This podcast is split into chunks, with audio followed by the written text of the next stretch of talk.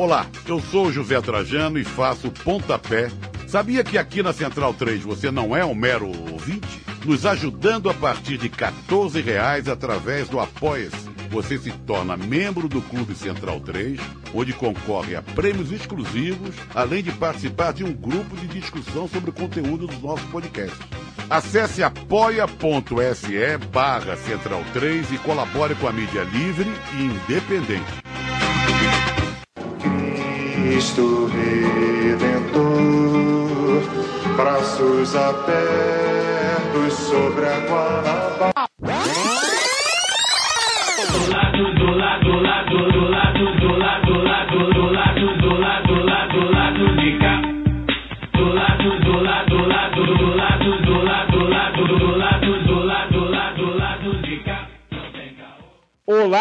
Ouvintes da Central 3. Hoje é quinta-feira, dia 22 de outubro de 2020.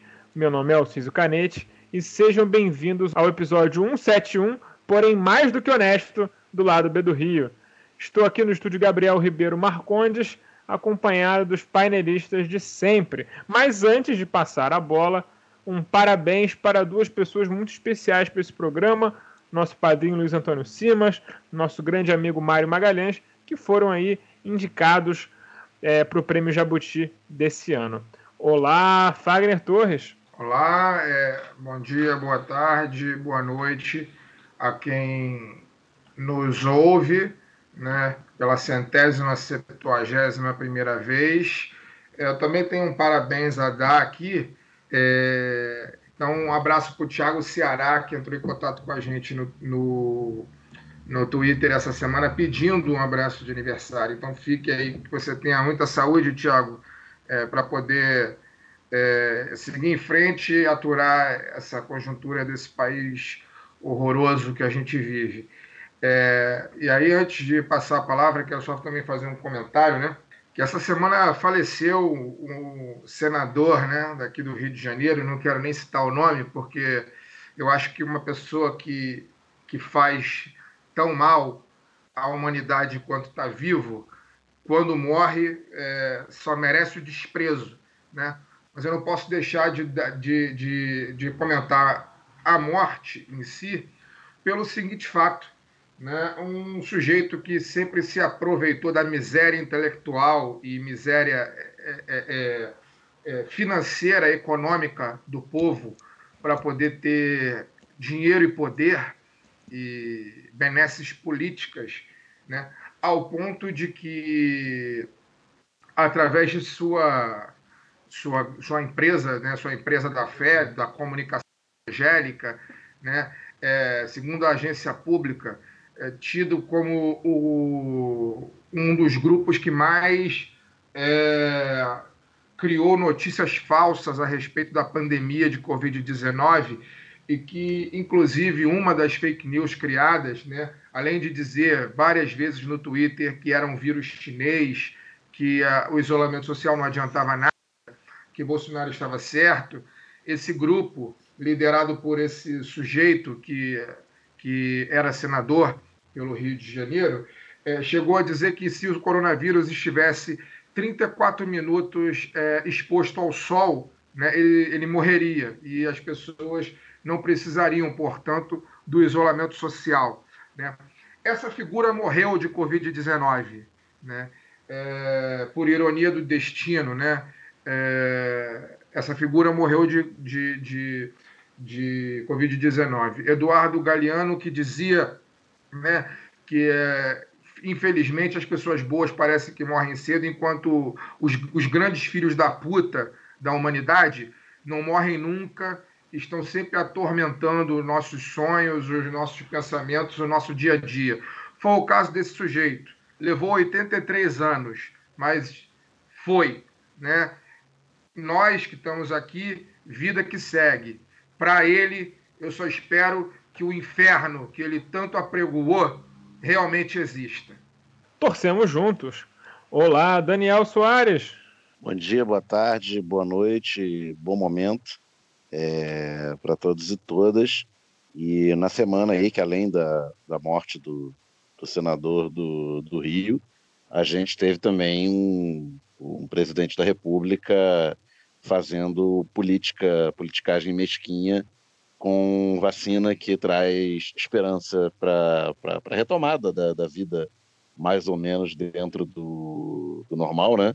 Mas não pode, uma vacina não pode ser é, política pública do, do governo se ela foi desenvolvida na, na China e se é, ela vem de um Estado governado por um desgraçado, mas um desgraçado adversário político, né?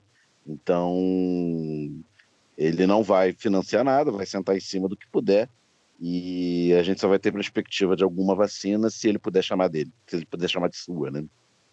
Olá, Fidel Caio. Bom momento a todos. É... Tenho aqui umas coisas para falar antes da informação correta. Correta não, na verdade, complementar. É, o Luiz Antônio Simas concorre ao Jabuti na categoria romance literário com o livro O Corpo Encantado das Ruas. E o Mário Magalhães concorre na categoria Biografia, Documentário e Reportagem com Sobre Lutas e Lágrimas, uma biografia de 2018. Ambos grandes livros. Um abraço para eles. Tenho umas coisas aqui para falar. É, serei breve, prometo que eu anotei, então facilita, né? É, antes de mais nada, eu queria agradecer em público aqui o trabalho, a eficiência, a parceria do amigo Edgar Júnior, que é o nosso designer. E nossas redes sociais agora estão é, profissionais, vamos dizer assim, é, com artes bem bacanas. A, gente, a galera tem elogiado também. Então a gente está muito satisfeito com a parceria. E aproveita para indicar o trabalho do Edgar Júnior, né?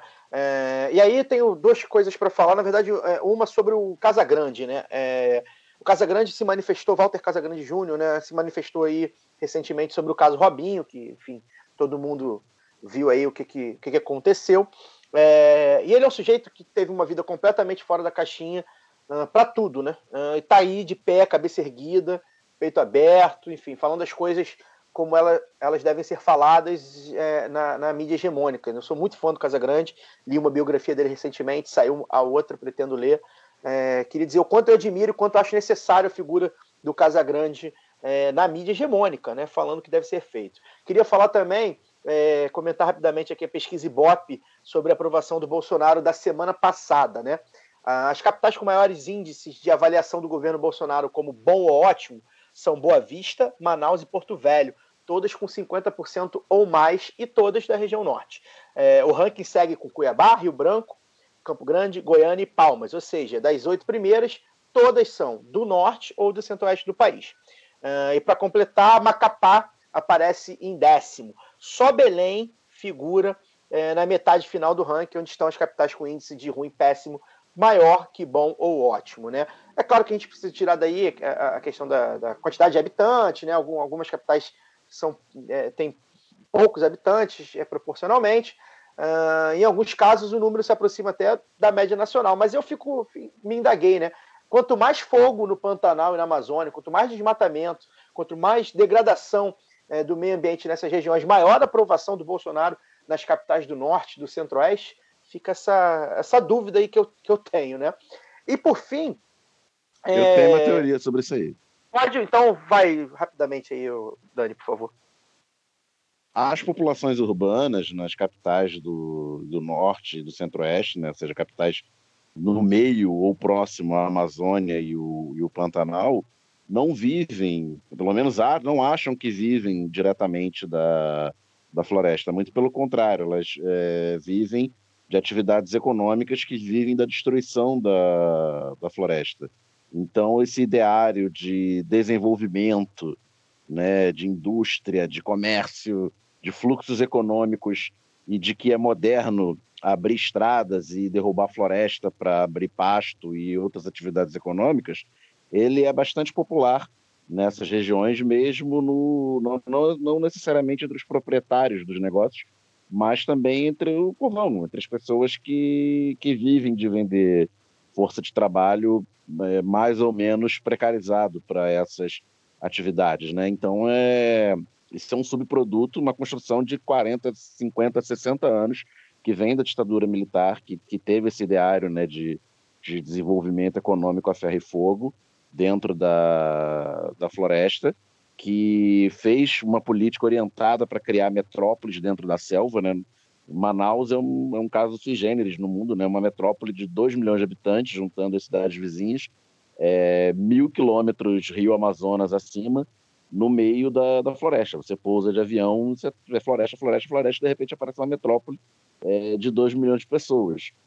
É, então, isso foi um projeto de longo prazo e que o, o governo Bolsonaro, depois de você ter alguns governos né, que tentaram equilibrar a agenda ambiental com o desenvolvimento econômico, né, um discurso dúbio aí e tal, é, o governo Bolsonaro vem pé na porta e eu tive em Manaus no início desse ano, né, e você conversando com as pessoas, as pessoas comuns, o Uber, o garçom, o cara do hotel e tal, as pessoas falavam, não, é bom porque as pessoas não estavam preocupadas com, com uma agenda é, moral, é, com, com, outras coisas que, é, que, que, são muito caras ao bolsonarismo, né? Eles estavam preocupados de asfaltar a BR-319, que liga Manaus a Porto Velho, que corta a selva, porque na cabeça deles é mais desenvolvimento, é mais atividade econômica, é mais emprego. Né? E de dentro da cidade você não...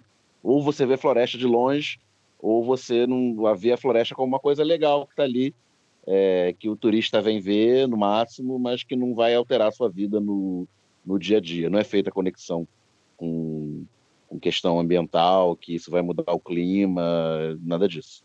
Excelente, Dani. Acho que se explica né, realmente a questão e responde a minha pergunta. E por fim, né, é, parabenizar aí o movimento ao socialismo, o partido do Evo Morales pela vitória na eleição presidencial do Luiz Arce na Bolívia.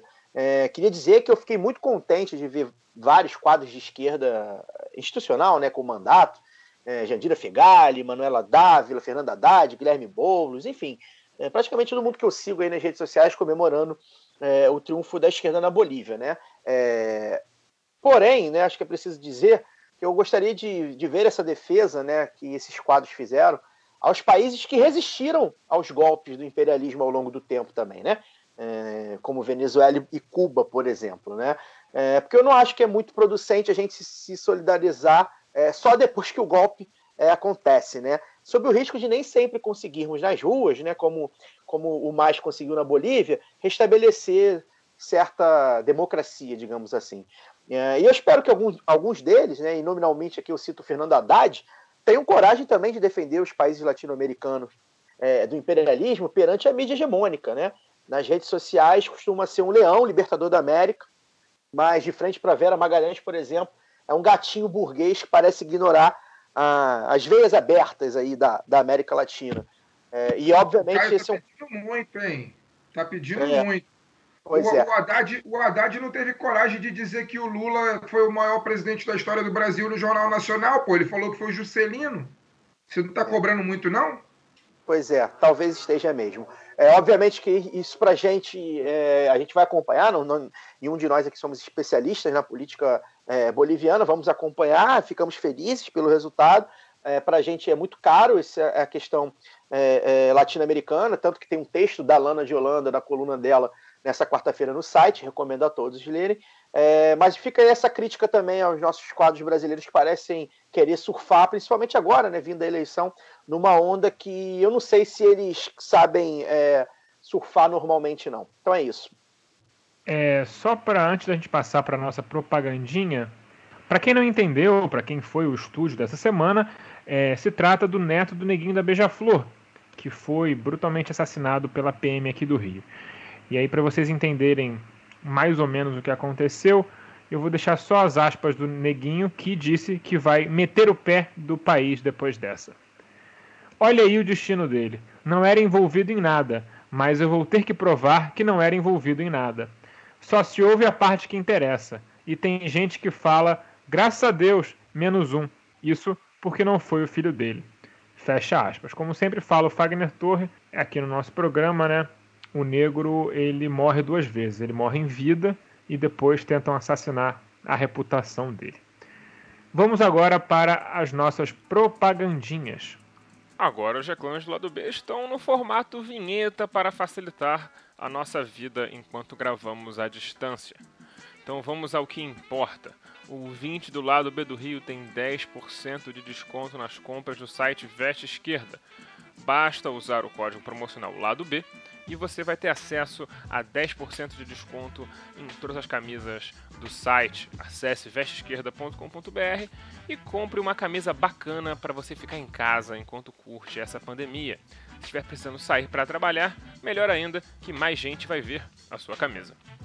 O segundo recado muito importante é participe do financiamento coletivo do lado B do Rio no Padrim. A partir de R$ reais por mês, você colabora com a produção de mais conteúdo nas nossas plataformas. Acesse padrim.com.br barra lá do B do Rio e confira as faixas, metas e recompensas. Caso você prefira fazer pelo PicPay, não tem problema porque nós estamos lá também. Acesse o seu PicPay e procure por lá do B do Rio e todas essas mesmas faixas de assinatura que estão no Padrim também estão disponíveis por lá. Esse financiamento é muito importante para nós, uma vez que, diferente do YouTube, no mundo do podcast, ter ouvinte, ter download, ter assinaturas do, do feed não nos rende um centavo. E para ter jornalismo de qualidade, nós precisamos de sua ajuda. Agora vamos para o programa, que é isso que importa. Corta para o Císio! Agora o lado B está no modo eleições. Nos programas que antecedem o pleito eleitoral, iremos dividir o episódio em duas entrevistas de candidatos da região metropolitana do Rio ou de São Paulo. Hoje temos o prazer de entrevistar os candidatos Raimon, do PT do Rio de Janeiro, e Andréa Werner, do pessoal de São Paulo. Espero que gostem. Raimon, é um prazer receber você aqui no lado B do Rio. Bom, você já vem de alguns mandatos como vereador no Rio de Janeiro. É, como você faz o balanço aí dos seus últimos mandatos e quais são as suas perspectivas para a sua próxima legislatura, caso ela ocorra? Pois é, muito boa noite para todo mundo, né? Que alegria estar aqui com vocês, lá do B do Rio, obrigado por me abrir esse espaço de conversa. Eu estou no terceiro mandato de vereador e nesses três mandatos a gente tem feito um aprendizado e acho que esse aprendizado ele vem ao encontro daquilo que nós mais acreditamos, que é a possibilidade de a gente fazer política com as pessoas. Então, assim, se eu puder dizer uma marca do nosso mandato, desses últimos mandatos nossos, é, eles são mandatos de muita produção. Nós temos é, tentado cumprir as duas atribuições que o vereador tem, que muita gente confunde, muita gente, inclusive, nem compreende quais são elas, e aí fica uma confusão por conta do nosso sistema político, do executivo, do legislativo, do judiciário, e a, a confusão entre as ações e, a, e as atribuições de quem está no parlamento, de quem é vereador, ou de quem é deputado estadual, de quem é deputado federal, de quem é senador, e as atribuições de quem é prefeito, ou governador do estado, ou presidente da república. No nosso caso, vereador e prefeito. Há uma, uma confusão nessas atribuições. Nós, vereadores, temos atribuição dupla, é fazer leis, portanto, legislar, e a outra atribuição seria fazer a fiscalização do Poder Executivo. Nós acabamos descobrindo que é claro que é importante fazer leis, é claro que é importante fiscalizar o Executivo, mas também é muito importante que esses dois aspectos da vida política sejam feitos na compreensão de que é preciso conhecer os territórios e é preciso dialogar com as pessoas. É preciso é, o, o, modo, né, quer dizer, a forma, né, o conteúdo é a lei que se produz, o conteúdo é a fiscalização que se faz e a forma é como a gente faz isso, de que maneira a gente faz isso. Então, nos nossos mandatos, primeiro mandato nós patinamos e tentamos achar, achar, um, achar um, um, um caminho. O segundo e terceiro, terceiro mandatos, nós acabamos descobrindo que a gente precisava de estar muito presente no território e que precisava estar o tempo todo prestando contas do que a gente fazia e tirando das pessoas, quer dizer, na conversa com as pessoas, entendendo o que é que é importante fazer para a cidade. Então nós estabelecemos, por exemplo, banquinhas de prestação de contas em pelo menos uns 30 pontos do Rio de Janeiro, onde eu passo pessoalmente, esporadicamente, mas que a minha assessoria está o tempo todo prestando contas, conversando, dialogando com a população local. Eu estou falando da Praça São Penha, estou falando do Largo da Carioca, estou falando do Largo do Machado, da Porta da PUC, da Porta da UERJ, eu estou falando do calçadão de Campo Grande, da Praça Afonso Pena, do Largo do Verdão, estou falando do calçadão de Bangu, estou falando do Mercado Popular de Campo Grande, Mercado Popular de Botafogo, Mercado Popular da Tijuca, Ferarte da Tijuca, Ferarte da Praça do Lido, é, Ferarte da General Osório. Então, quer dizer, tem muita, muita, muita forma de fazer política. Eu creio que esta é uma marca. Agora, para além disso, o conteúdo, a gente produziu mais de 70 leis. E essas leis, na minha leitura, elas só são leis é, palatáveis, leis possíveis, leis que elas precisam ser executadas, precisam ser regulamentadas, porque elas nasceram, é, nasceram da luta do povo. Vou lembrar três aqui para não ser prolixo nessa primeira intervenção. É, uma primeira lei nossa, né, vamos lembrar aqui, uma lei de 2012, é a Lei 5429, que cria é, a, a Lei da Arte Pública. Essa lei, naquele momento, a, a, os artistas de rua sofriam muita coação pela Guarda Municipal e nos procuraram e disseram: a gente quer fazer uma lei. Para que a lei? Para a gente ter direito de se apresentar nas ruas. E aí vão procurar onde é que está o arcabouço legal disso. Eles procuraram, nós procuramos e achamos que o artigo 5 da Constituição já garante isso, sabe? E aí nós apenas pegamos esse artigo e fizemos uma lei no município do Rio de Janeiro, uma lei muito pequenininha, é, que diz exatamente isso, né, que o artista de rua ele, ele pode se apresentar em qualquer rua da cidade, desde que ele obedeça algumas orientações. No máximo quatro horas de apresentação, é, é, podem ter mais, mas tem que ser intermitente, no máximo a duração quatro horas, é, tem que ser é, tem que ser uma graduação, uma graduação no tom, não precisa pedir permissão à autoridade local para se apresentar. Essa lei é uma lei que nasceu então dessa luta dos artistas e que hoje é copiada em muitas partes do Brasil. Ela, é, ela acontece em Niterói, ela tem em Macaé, ela está na Baixada Duque de Caxias, ela está em Belo Horizonte, está em Porto Alegre, está em Salvador, porque existe um fórum de arte pública que pensa o Brasil inteiro e que foi levando essas leis para diversos lugares. Uma outra lei, para concluir, tem muitas, mas uma outra lei, é a lei do comércio ambulante. O comércio ambulante tinha uma lei muito defasada, uma lei de 1992, é, e aí os ambulantes me procuraram e disseram: oh, a gente é muito coagido pela guarda porque a gente vende hoje materiais que em 92 nem existiam. Vamos atualizar? Vamos. Fizemos uma atualização da lei, fizemos inclusive alguns debates com eles. Tinha mais de 300 camelôs em um seminário de final de semana. Então, esse fazer com, eu acho que tem sido a marca do nosso mandato e a gente quer continuar dessa forma. A perspectiva que eu tenho é de que a gente tenha, a partir de 2021, uma Câmara Municipal que dialogue melhor com a cidade e que esteja mais voltada para os interesses da cidade, que não seja correr de transmissão do prefeito, é, como tem sido essa atual Câmara, é, que liberou o Crivella, só para se ter uma ideia, de três processos, não de impeachment, mas de, de abertura de investigação de impeachment. Então, essa é a luta que a gente faz. Eu tenho essa perspectiva e quero muito, sabe, que é, a nova Câmara Municipal tenha mais compatibilidade com o povo carioca. O povo merece, precisa e tem direito a isso. Raimon, é, aqui é Caio falando. É, tem uma pergunta, aproveitar que você já citou aí uma medida de cultura, de rua principalmente, né? Você tem um mandato muito marcado pela, pela cultura, pela rua, e, e, acaba unindo esses dois universos que a gente, principalmente aqui no Rio, né, é, é tão comum de ver, né? É, queria que você fizesse um panorama, é, como você está na Câmara desde 2009, né? Queria que você me, explicasse é, como é que você vê essa questão da cultura é, nos últimos anos, né? Principalmente com a ascensão do, do, do, do da extrema direita, é, primeiro no Rio, depois no Brasil, e que você também fizesse um apanhado sobre isso com a pandemia, né? Como é que é, no âmbito municipal como é que a gente poderia é, é, ajudar principalmente é, esses é, artistas de rua ou mesmo outros trabalhadores de rua que ficaram sem a rua, é, que é seu sustento muitas vezes ali passando a sacolinha literalmente, o chapéuzinho. A gente que assiste muito isso no Rio de Janeiro. Como é que você vê, como é que esse saldo durante a pandemia, como é que foi como é que os governos, principalmente a prefeitura do Crivella, tratou esse caso?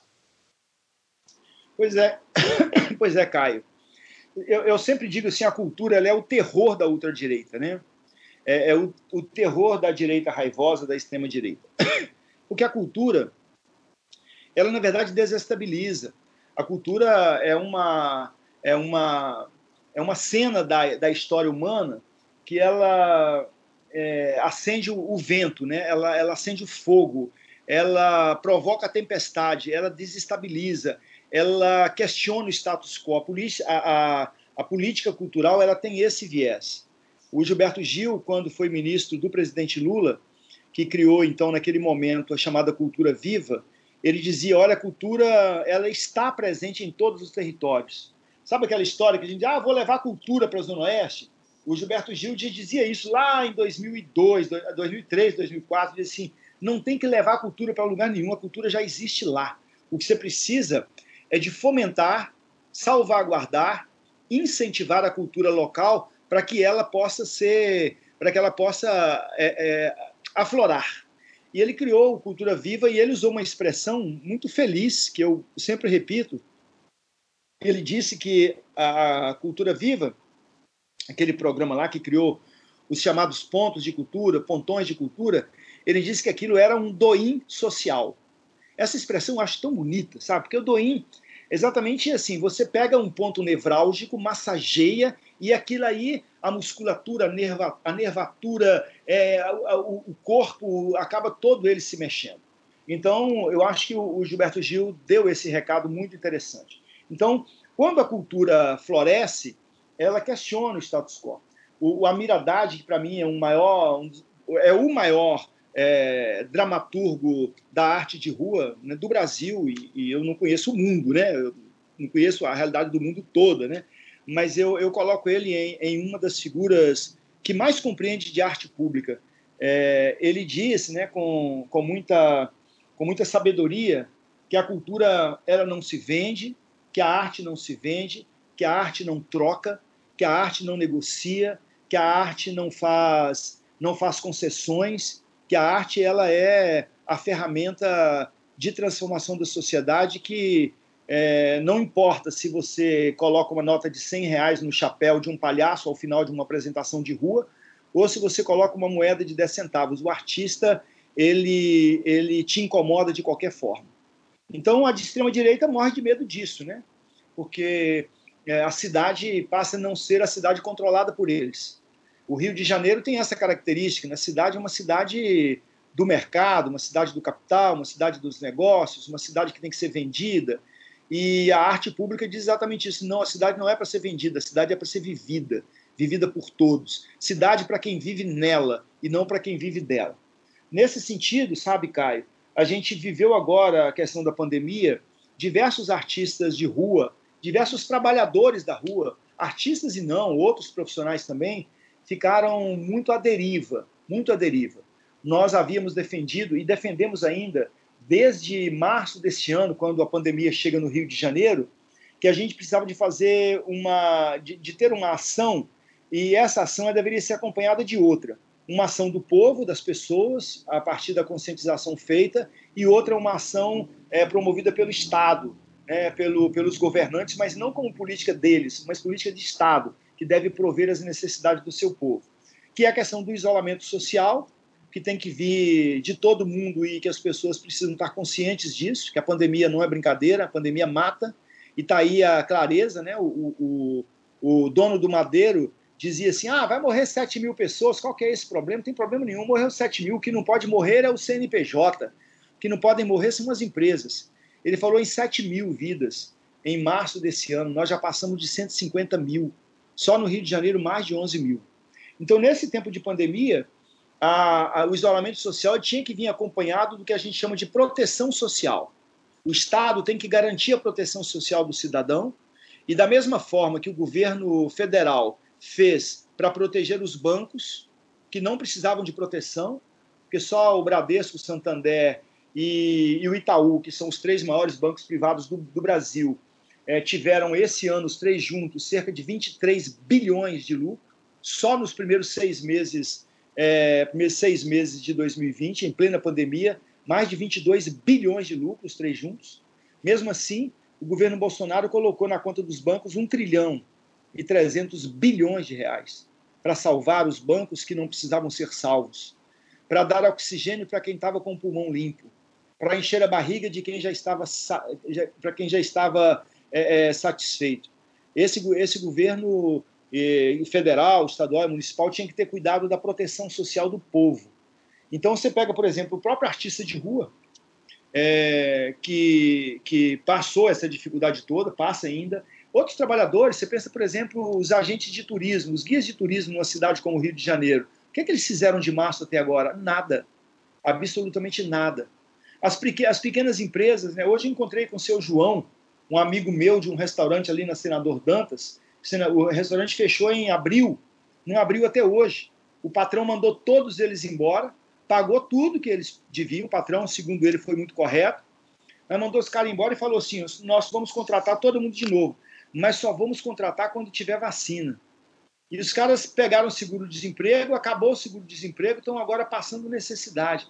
Então, quer dizer, tem um punhado de possibilidades. Quando a gente pensa na rua e a cultura, ela, quando a gente fala de cultura, né, as pessoas pensam assim: ah, cultura o que, que é? Um cara que faz um malabares? O que, é cultura? Um cara que é, faz uma palhaçaria? O que, é cultura? É um camarada que veste de, que veste de um personagem, faz uma, é, é, uma é, uma estátua no meio da rua? O que é cultura? É uma, é uma atriz ou um ator que faz uma performance? É um cara que toca violão, que toca violino, que toca sax, que faz um show na, na, na Cinelândia, na Carioca, em, em Bangu, é, no Lago do Machado, em Copacabana e bota o chapéu no chão? A cultura é isso, mas ela é muito mais que isso. A cultura é aquilo que nos permite dizermos humanos. A cultura é aquilo que nos permite dizermos gente, sermos pessoas em relação. Nesse sentido, eu acho que a, a, a, a cultura ela precisa ser valorizada. Nosso mandato preside na Câmara a Comissão de Cultura. Nesses últimos anos, para você ter uma ideia, Caio, nós temos cinco áreas de planejamento no Rio de Janeiro: a P1, a P2, a P3, a P4 e a P5. Nós conseguimos, na última Conferência Municipal de Cultura, nós conseguimos que as pré-conferências fossem feitas é, nos territórios, nas APs, para que você tivesse do, o Conselho Municipal de Cultura, nele, membros de todas essas áreas de planejamento. Mesmo assim, não é fácil. Ainda hoje, você tem no Rio de Janeiro né, um fomento à cultura na área da Zona Sul e do Centro, e a destarte disso você tem um descaso com o subúrbio, com a Zona Norte, com a Zona Oeste e com a Leopoldina. Basta você pegar o termo, né? Porque os termos falam, né? As palavras, as palavras falam, revelam, né? É, os termos usados eles revelam uma realidade. É, se você pega a zona sul, o centro da cidade, você tem equipamentos, equipamentos culturais. Que equipamentos são esses? São casas de show, de alvenaria, etc, etc. Quando você vai para o subúrbio, para a zona norte, para a zona oeste, o que, que você tem? Lona. Parece pouco dizer isso, Caio, parece pouco. Mas assim, tem uma distinção, né? O que está no centro ou depois do túnel, ou na orla, é uma coisa. O que está no subúrbio, na Leopoldina, na zona oeste, na zona norte, é outra. Então, essa é uma realidade que a gente precisa, de fato, mudar. Nós trabalhamos muito, sabe, para que a cultura esteja presente em toda a cidade. Nosso mandato aprovou dois projetos de lei entendendo essa complexidade e essa importância de espargir a cultura na cidade toda. Um dos projetos, os dois têm nome de dois artistas muito queridos. É, um jovem, que faleceu, inclusive, no dia que nós aprovamos essa lei, e ele participou da construção dela, e depois uma, uma senhora, né, uma, a dama da música popular brasileira, nossa querida Beth Carvalho. Então, a lei da arte, a lei da, da, do ensino de música nas escolas, portanto, eu estou falando de todos os territórios. Estou falando das cinco áreas de planejamento. O estudo de, de música nas escolas recebeu o nome de Lei, é, lei Beth Carvalho. E a, a, o circuito de roda de samba, né, que é uh, salvaguarda, fomento e, e incentivo ao samba carioca, é, essa lei tomou o nome de Lei Gamarra, que é o querido Gamarra, que era é, um garoto, um rapaz né, do, do grupo é, Galo Cantor, do grupo de pagode Galo Cantor, de roda de samba.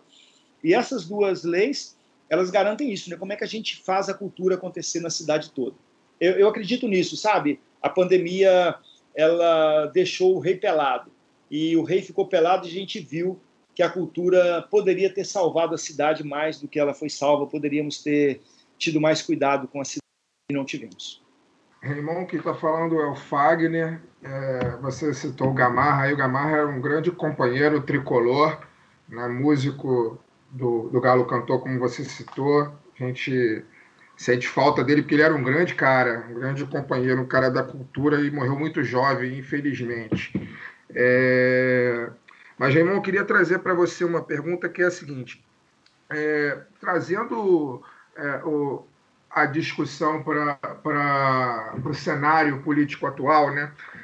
aqui no o PT, né, o Partido dos Trabalhadores, é inquestionavelmente um dos maiores fenômenos é, políticos da história do Brasil nos últimos 40 anos. Né? E ele carrega, por ser esse grande fenômeno, também algumas contradições né, importantes que são muito questionadas, é, principalmente à esquerda, é, e sobretudo aqui no Rio de Janeiro.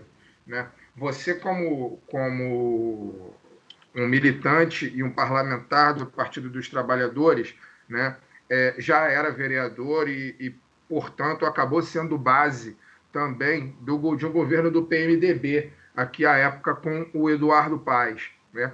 É, Eduardo Paes, que né, se revelou um traidor né, do próprio projeto que ele representou aqui no Rio de Janeiro, uma vez que ele lavou as mãos com relação ao golpe que a presidenta Dilma sofreu em 2016. Inclusive, o candidato dele à prefeitura do Rio em 2016 votou pelo impeachment da Dilma, que foi o Pedro Paulo. Né? É, você, como um parlamentar do PT, como um militante do PT, eu queria que você é, é, falasse sobre, sobre esse histórico, né? É, que, pra, particularmente para mim e para muita gente, foi muito ruim que o PT tivesse é, é, aceitado se coligar com o PMDB do Rio, que por muito tempo mandou no Rio de Janeiro, e a gente sabe que representa aquilo que há de mais podre, ou que pelo menos existia, agora nem dá para mais dizer isso, porque a, a extrema-direita que ascendeu ao poder é, a meu ver, já pode ser comparado como uma escória até pior do que o que o PMDB representou né, nessa cidade. Então, você, como militante do PT, como um parlamentar do PT, eu queria que você falasse sobre os períodos que o PT né, se serviu é, de base para os governos do PMDB e, a partir de agora, rompida essa aliança, que eu espero é, não volte a acontecer. Rompida essa aliança, é, o PT, inclusive, tem uma candidata à prefeitura que é Benedita da Silva. É, como que você vê esse passado e esse presente projetando o futuro do partido aqui no Rio de Janeiro? Porque, a meu ver, me parece que o PT perdeu muito de sua popularidade no Rio de Janeiro, justamente a partir do momento em que ele aceitou fazer essas alianças com o PMDB do Rio foi quando é, é, houve um descrédito muito grande, não só do PT, mas da política em geral. E o PT sempre foi o partido que né, mais representou, pelo menos por um bom período é, da história política recente, os nossos grandes anseios. Então, queria que você falasse sobre isso. Você considera que essa aliança foi nociva ao partido, do, ao partido no Rio de Janeiro? E uma vez que essa, essa aliança se rompeu, você vê possibilidade de reconstruir essa confiança na população, no Partido dos Trabalhadores no Rio de Janeiro, ou é muito difícil? Muito bem, Fagner. Minha vontade é até de pedir permissão a ele dentro tomar um café, sabe? Porque a sua pergunta é uma pergunta que é, ela, ela traz muitas nuances, muitas nuances, e ela é muito importante ser feita. Eu gosto muito quando me fazem, gosto muito, porque aí eu tenho condições também de me manifestar e de colocar também o meu posicionamento, o que é que eu, o que é que eu, o que é que eu acho de tudo isso. Né? Primeiro, eu quero te fazer, se você me permite, uma correção. E era desnecessário fazer, eu vou fazer somente como dialética, porque você, você próprio já fez a correção. Você diz o Eduardo Paes lavou as mãos. Quem lavou as mãos foi Pilatos. Eduardo Paes não lavou as mãos, não. Eduardo Paes, o que ele fez. Vocês me ouvem ainda? Sim. Ah, Sim, estamos ouvindo, estamos ouvindo. Uma mensagem aqui que tinha acabado. É, mas assim, o Eduardo Paes não lavou as mãos, não.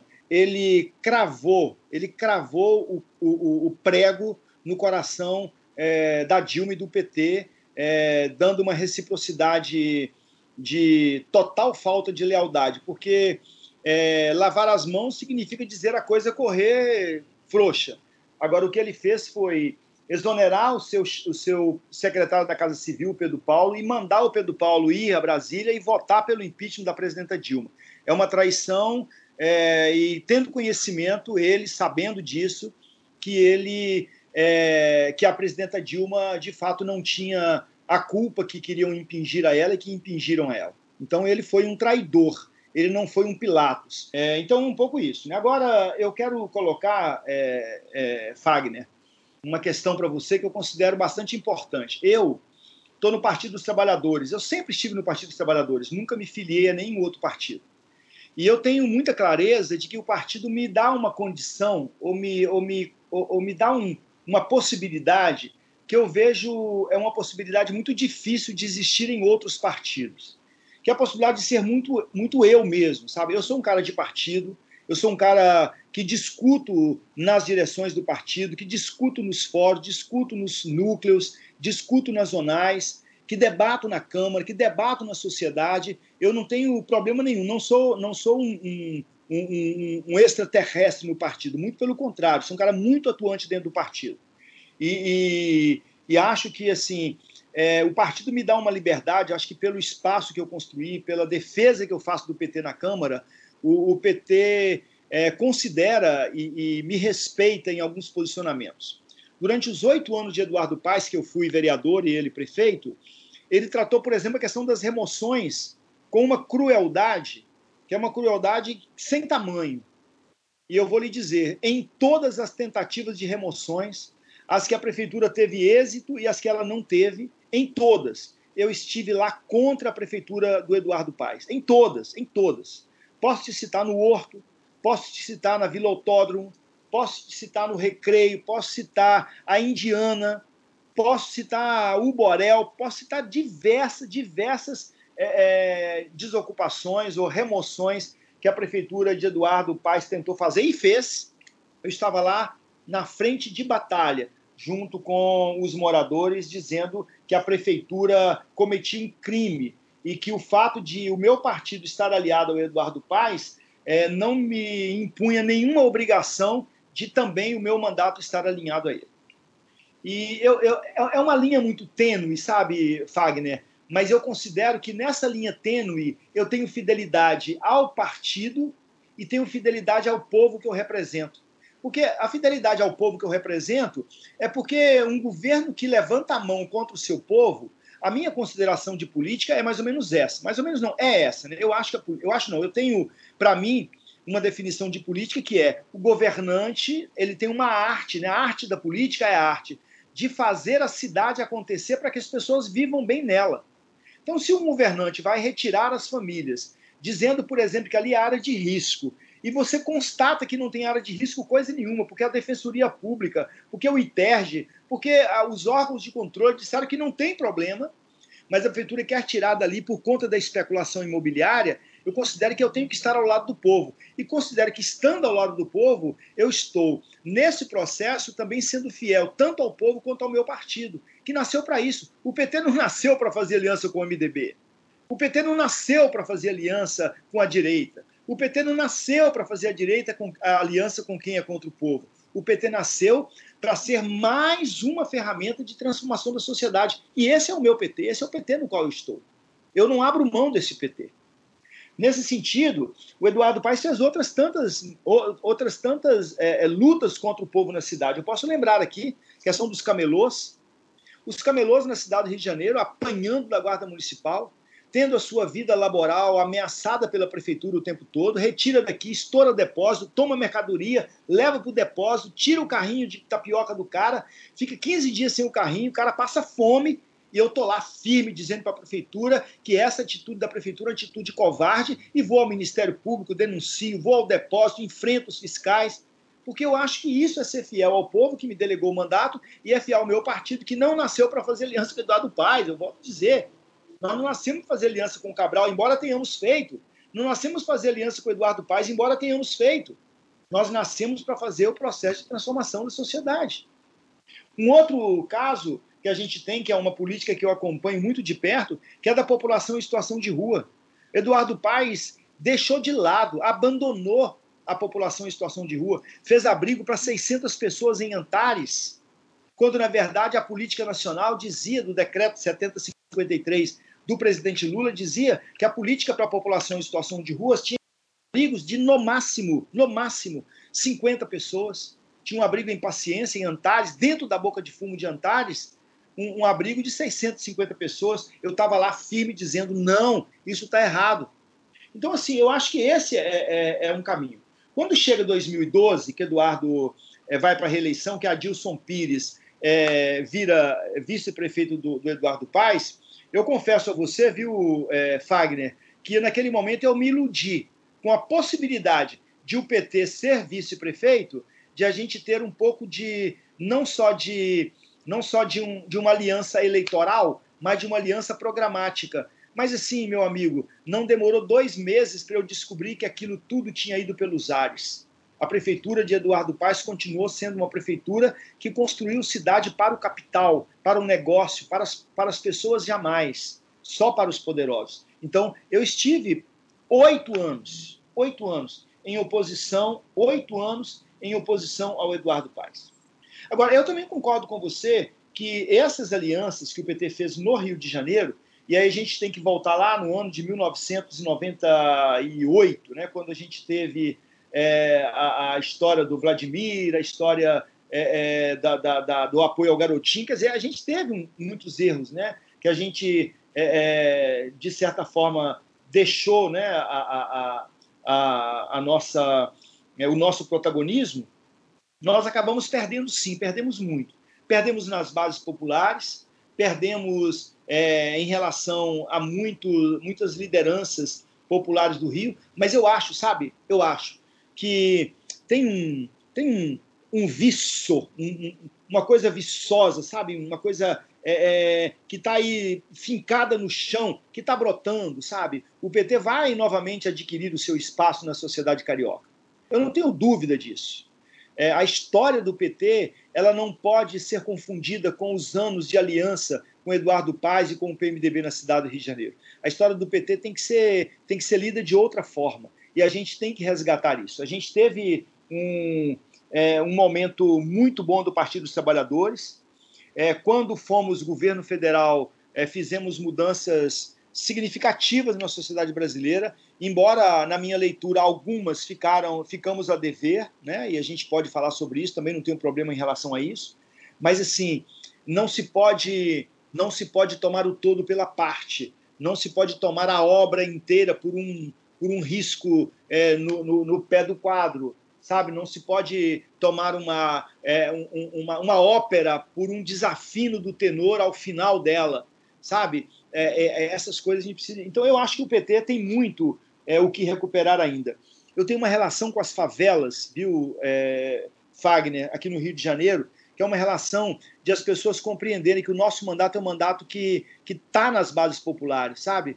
A gente lida com as favelas, a gente lida com o camelô, a gente lida com a população em situação de rua, a gente lida também com a academia, a gente lida também com os professores, a gente lida com o povo da cultura. Acho que o PT é, precisa e tem feito esse movimento retomar as suas bases e a gente haverá, a gente haverá de, de haverá de retomar. Pensando daqui para frente, é, nós não temos né, a, a, mínima possibilidade de fazer alinhamento ao Eduardo Paes para frente. É possível que a gente, é, não indo ao segundo turno, e eu vou falar daqui a pouquinho o que, que eu penso disso, né, o que, que eu penso desse momento das eleições no Rio de Janeiro, é, não indo ao segundo turno, é bem possível que muita gente, né, num, num possível cenário, é, esteja alinhado a, a, a, a, alguns grupos aos quais eu não estarei alinhado. Eu não estarei alinhado e parte significativa do PT não estará alinhado. O PT é um partido muito grande, o PT é um partido que ele tem, ele tem o partido das direções e o partido das bases.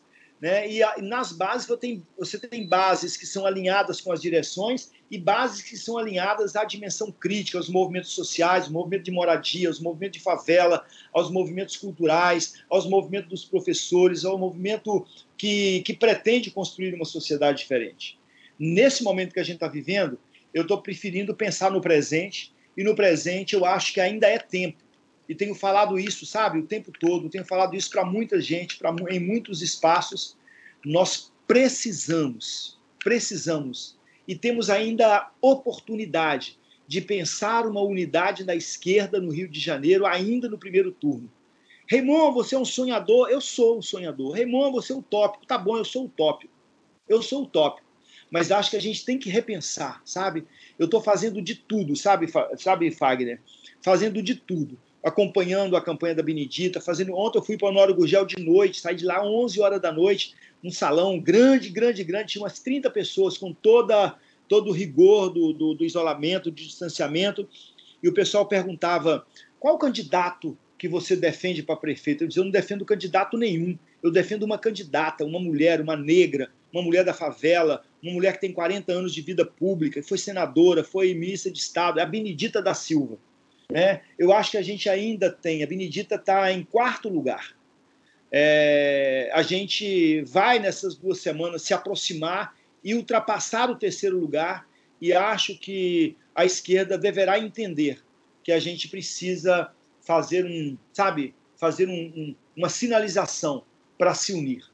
E aí quem tiver na frente, quem tiver na frente, a gente tem que fazer frente ao Eduardo Paes e ao Crivella, para a gente se juntar e tirar o Crivella do segundo turno, se é esse o cenário que vai continuar até lá, tirar os Crivella do segundo turno e depois fazer uma grande disputa ideológica com Eduardo Paes, que é um governante que esteja entre, esteve entre nós, que tem o chapéu da Portela na cabeça, que pode ter o tamborim na cintura, que pode ter o tarol na cintura, que pode ter a sandália do samba é, na, na, na apoteose, mas é um camarada que não tem compromisso com os pobres, que não tem compromisso na construção de uma cidade para todos. Isso eu digo em todos os lugares que vou, independente do Eduardo ser candidato ou ser candidato eleito. Ele sempre vai ouvir isso a sua prática política não é uma prática política que coaduna comigo e eu acho não é uma prática política que coaduna com o desejo do Partido dos Trabalhadores. Portanto,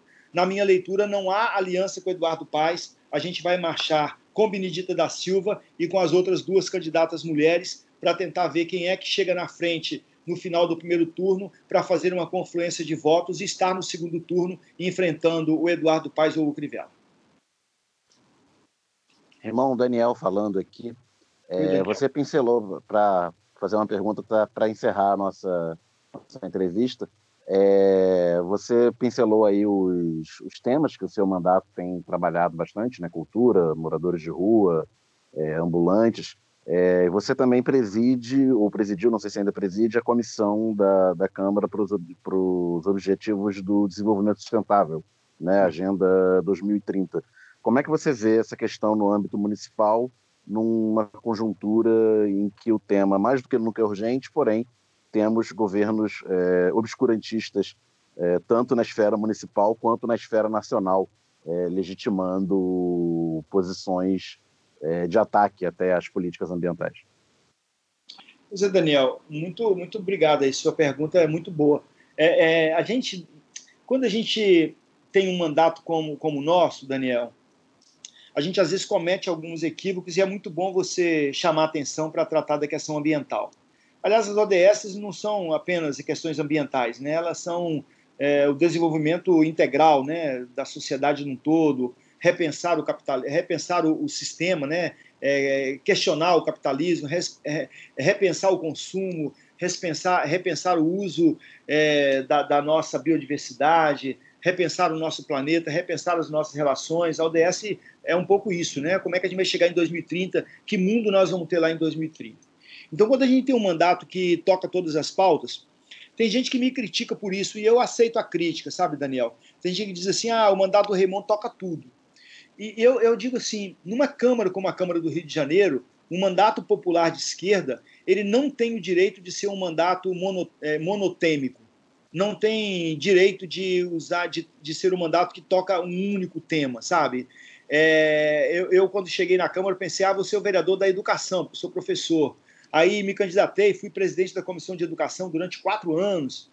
É, e disse assim, não, eu, eu vou ser o vereador da educação. Muito rapidamente, essa, essa, esse meu desejo caiu por terra, porque começou a bater minha porta, camelou, população de rua, gente perdendo sua moradia, pessoal é, é, da arte pública, é, professores, merendeiras, educadores populares, é, bibliotecas populares, povo da favela, todo mundo começou a bater minha porta e eu disse assim, gente, mais uma pauta, e mais uma pauta, depois mais uma pauta, mais uma pauta, mais uma pauta, mais uma pauta.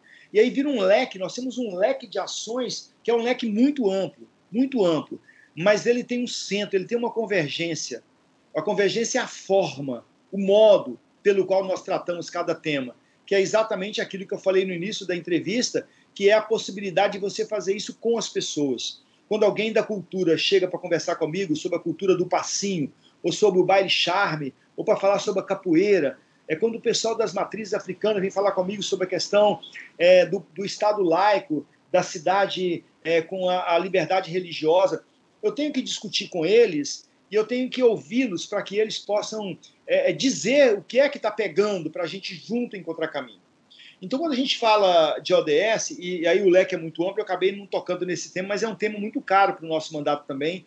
Nós temos um biólogo, assessor nosso, que é o Diego Zanetti, que ele toca esse tema muito bem e toca esse, tem, esse tema em contato com as cooperativas de catadores, toca esse tema com a rede de agroecologia, toca esse tema com a rede é, de feiras de, de é, alimentos orgânicos, toca esse tema com o pessoal é, da economia solidária, da economia solidária e popular.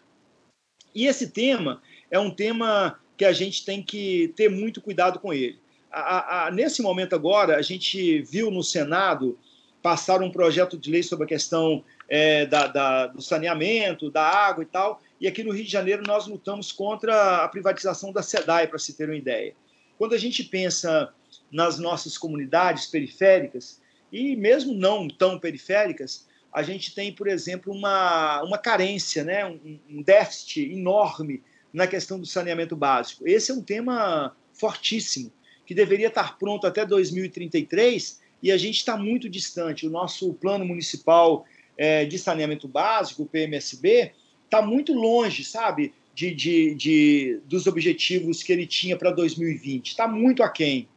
A gente tem essa luta, tem a luta é, de compreender, por exemplo, como é que a gente preserva aquilo que a gente tem hoje na cidade, e duas lutas são muito significativas nesse momento. É, nós perdemos uma luta aqui na Pedra da Panela, em que o senhor Carlos Carvalho, da construtora Carvalho Hosken, o mesmo que disse que na Barra da Tijuca ele tem um milhão de metros quadrados, e eu disse numa audiência que estava o séquito dele, que para ter um milhão de metros quadrados na Barra da Tijuca, só, só fazendo grilagem, né, e dizendo que aqui na Barra da Tijuca não é lugar para morar pobre, lá na Pedra da Panela, o, o prefeito Crivella autorizou a construção do que ele está chamando Minha Casa, Meu Professor, que não é nada disso, é especulação imobiliária forte.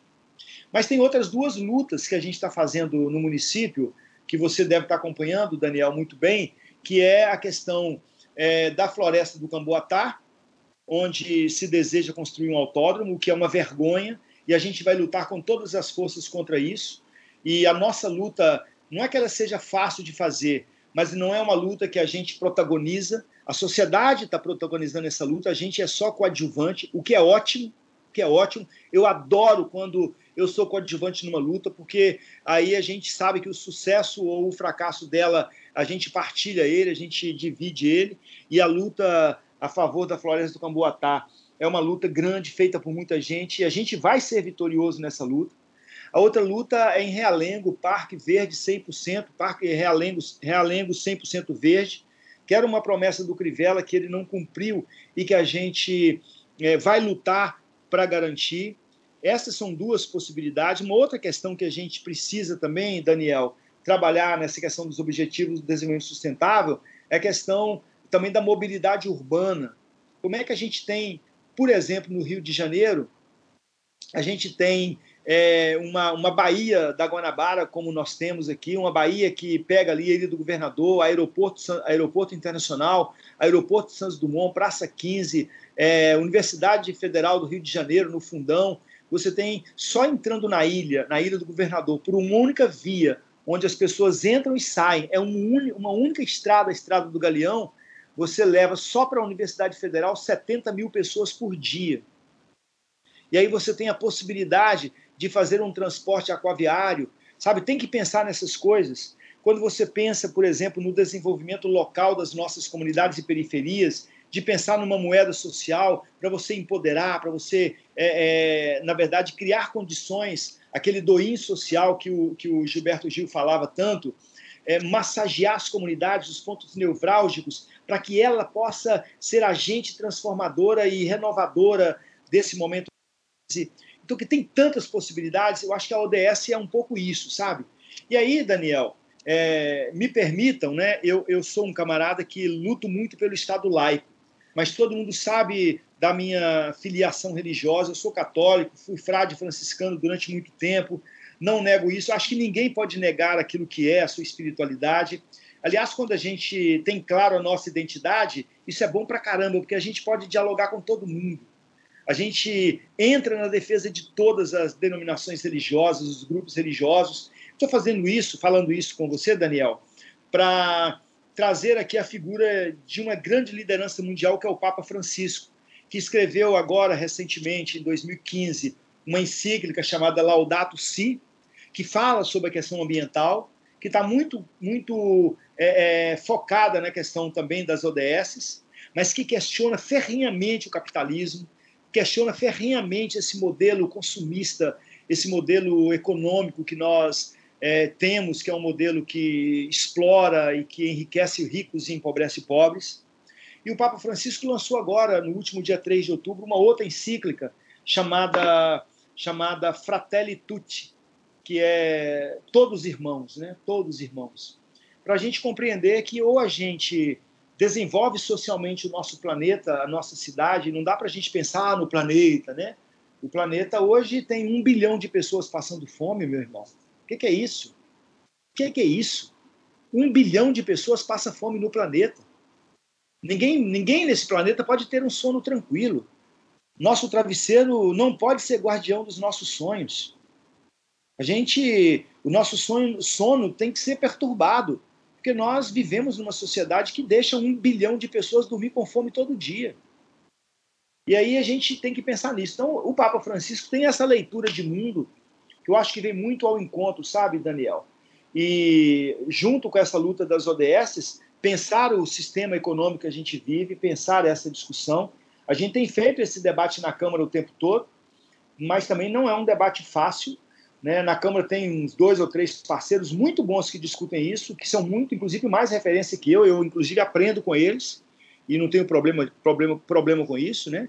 A gente precisa é, estar tá muito atento a isso, sabe? Acho que é um pouco pensar a ecologia integral, conforme diz o Papa Francisco, pensar o desenvolvimento sustentável como desenvolvimento das pessoas, desenvolvimento das cidades, desenvolvimento é, ambiental, é, alimentação saudável, são tantas coisas que englobam isso aí que eu, eu acho que tem muita coisa para a gente fazer. Bom, Raymond não pode pedir voto, mas pode mandar um recado final. O microfone é seu.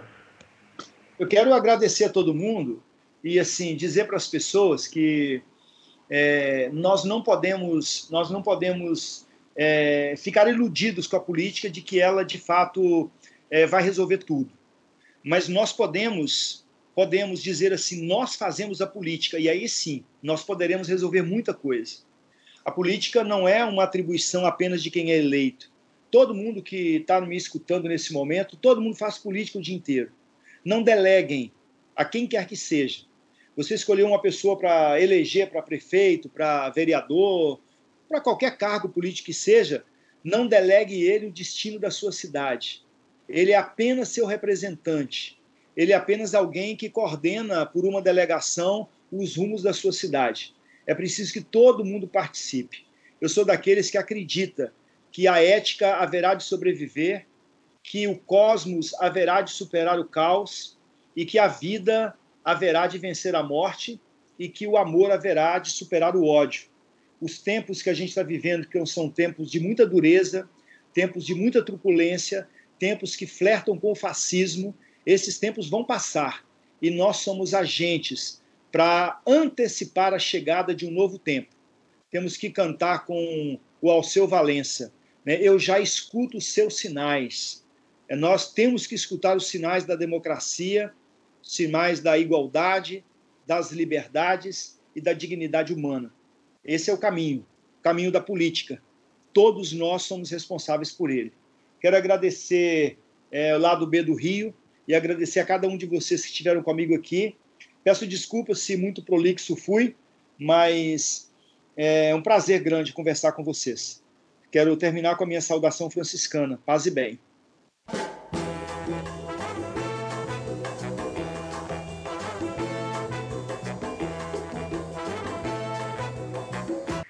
André Werner, muito bem-vinda ao lado B do Rio. Você que teve aí uma campanha para deputada federal muito muito interessante em 2018, agora veio candidata a vereador em São Paulo. É, para quem não te conhece, quais são suas principais pautas e por onde você procura conseguir eleitores e, e gente que apoia e faz campanha por você nas ruas? Oi, pessoal, é um prazer estar com vocês. É, em resumo, como eu sou mãe de um rapazinho autista, né, de 12 anos pré-adolescente, a minha pauta é os direitos das famílias das pessoas com deficiência, né? O meu lugar de fala nessa brincadeira toda é de mãe e as famílias realmente precisam de muito apoio. Por consequência, eu acabo também pensando nos direitos das mães, né? E a gente tem muitos direitos de mães que são aí é, a grande aqui em São Paulo mais de metade dos lares são chefiados por mulheres então a gente tem muitas coisas aí para reivindicar sobre a questão é, da, da, inclusão né, de jovens é, crianças e adolescentes com deficiência é, é uma pauta que é muito é, cara a todo mundo né? ninguém ninguém é de cara contra a, a, a essas questões só que tem nuances que às vezes a gente que não que não está tão inteirado acaba uh, não percebendo. Então, é, e aí acabou, por exemplo, a gente sofreu um ataque agora é, do governo federal sobre isso, é, porque ele, é, por exemplo, quer, quer, separar as crianças e não incluir as crianças é, com, as, com as demais, as crianças com autismo com as demais crianças, né?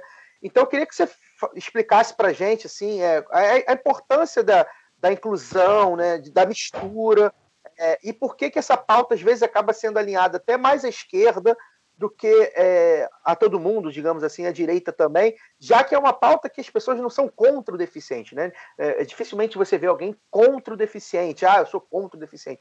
Cara, Mas... só para acrescentar, não é só o autista, né? São todas as pessoas com deficiência que eles querem excluir. Sim, sim. E aí eu queria que você, que você explicasse essa medida e por que, que é a importância da inclusão e como é que você pode fazer isso também no momento de ataque do governo federal é, no âmbito é, da Câmara Municipal de São Paulo.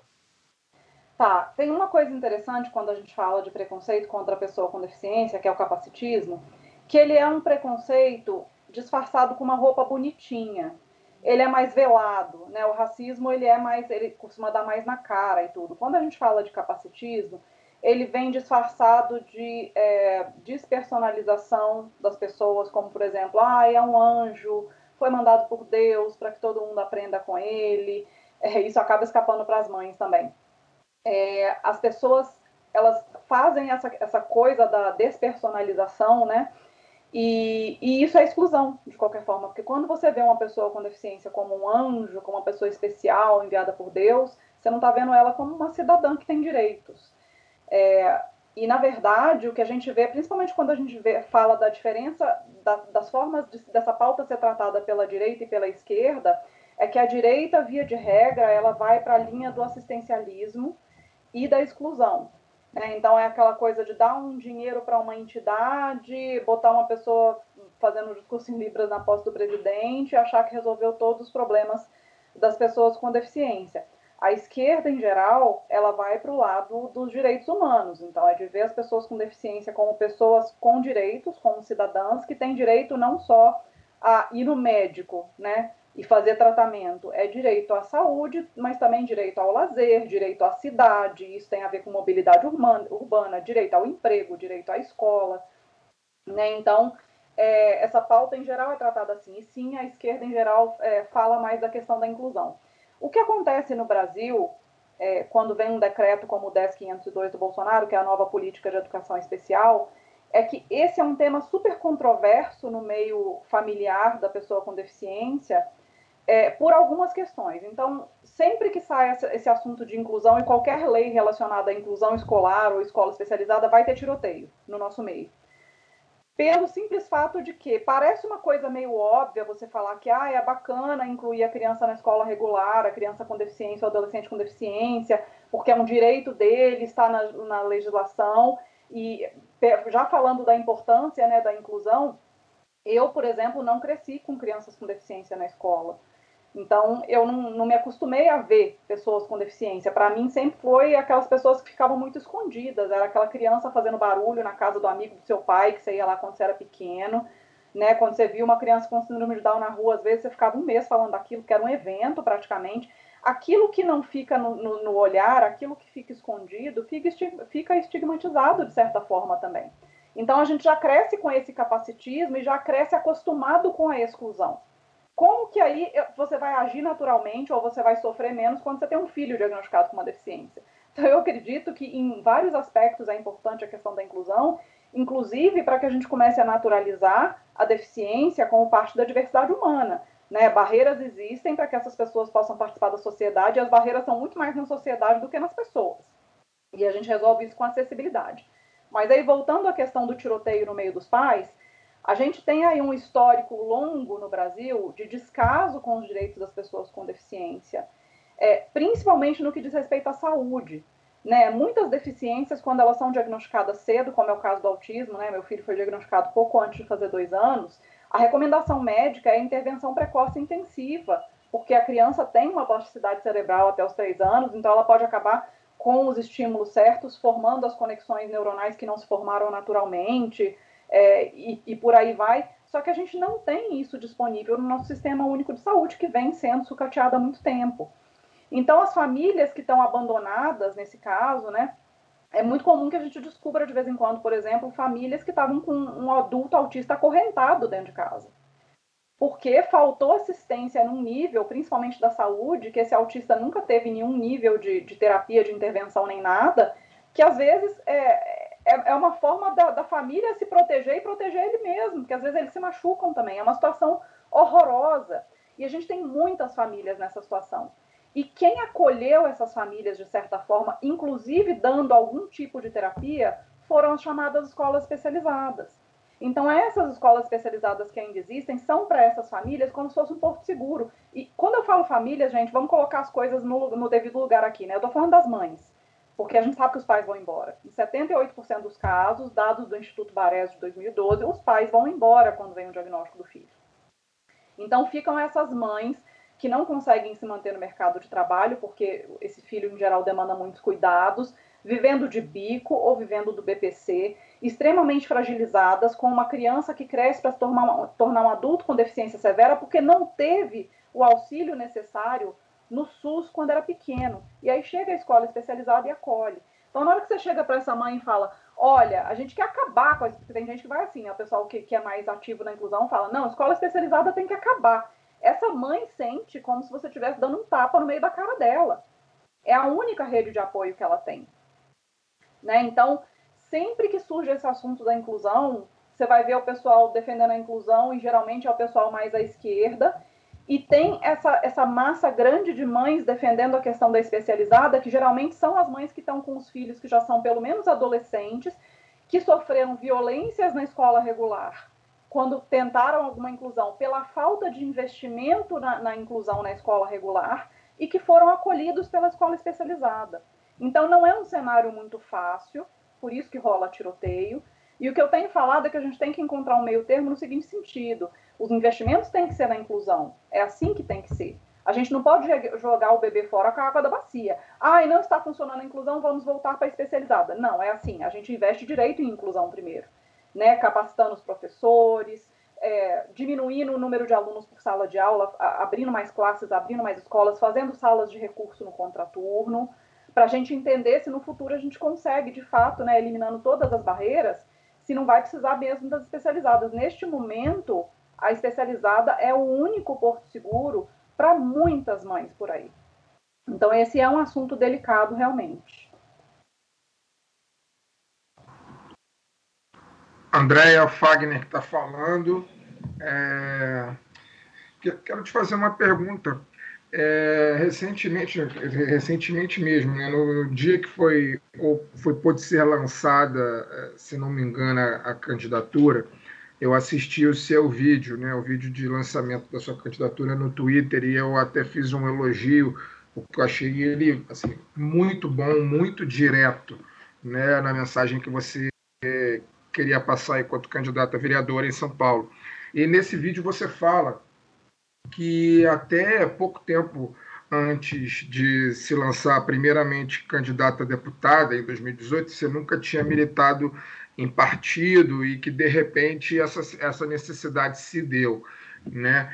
É, a gente vive hoje num momento que eu acho que mais do que nunca, né, a conjuntura bizarra que a gente vive do ponto de vista fascistizante do, dos governos eh, federais, estaduais, municipais, as câmaras legislativas, etc.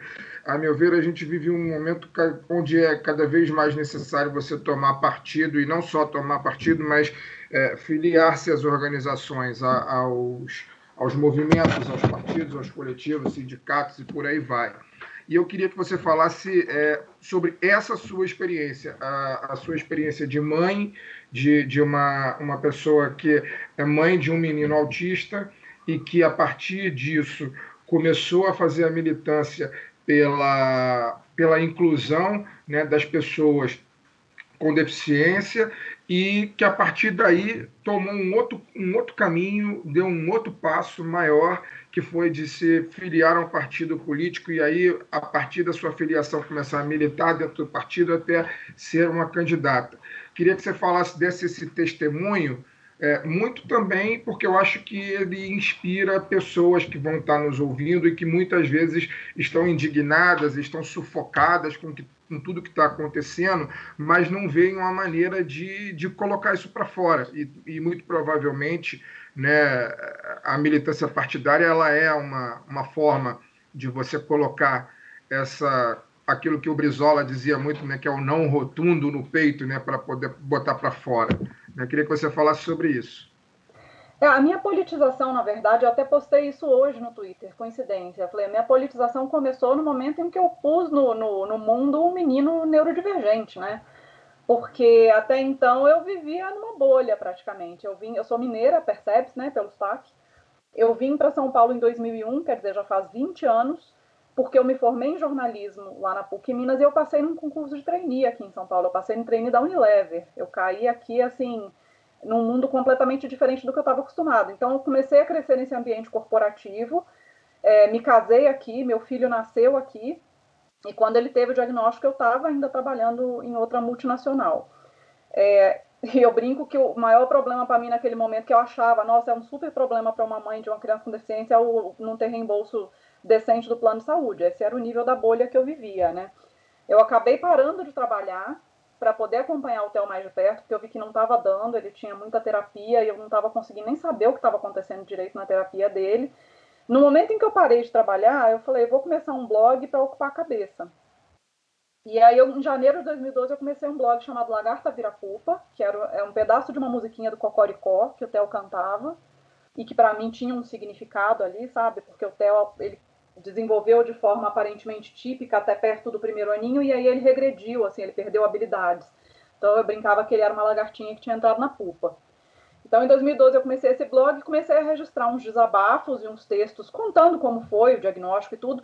E naquele momento parece que abriu a caixa de Pandora, assim, não tinha blog nesse sentido de mães contando a sua experiência. Eu comecei a receber relatos de mães do Brasil inteiro e até do exterior falando justamente das dificuldades que eu não conhecia muito bem, né, que é a maioria da população que depende do SUS e que não tinha as terapias no SUS e que às vezes para você conseguir um neuro para fazer um diagnóstico, é, sendo muito otimista, seria com um ano, sabe? Tem gente que está dois anos já na fila do SUS para conseguir é, um diagnóstico. E as mães começaram a me contar dessa questão do abandono paterno, começaram a me contar sobre questões de exclusões que os filhos sentiam e eu mesma já estava sentindo esse tipo de exclusão na pele.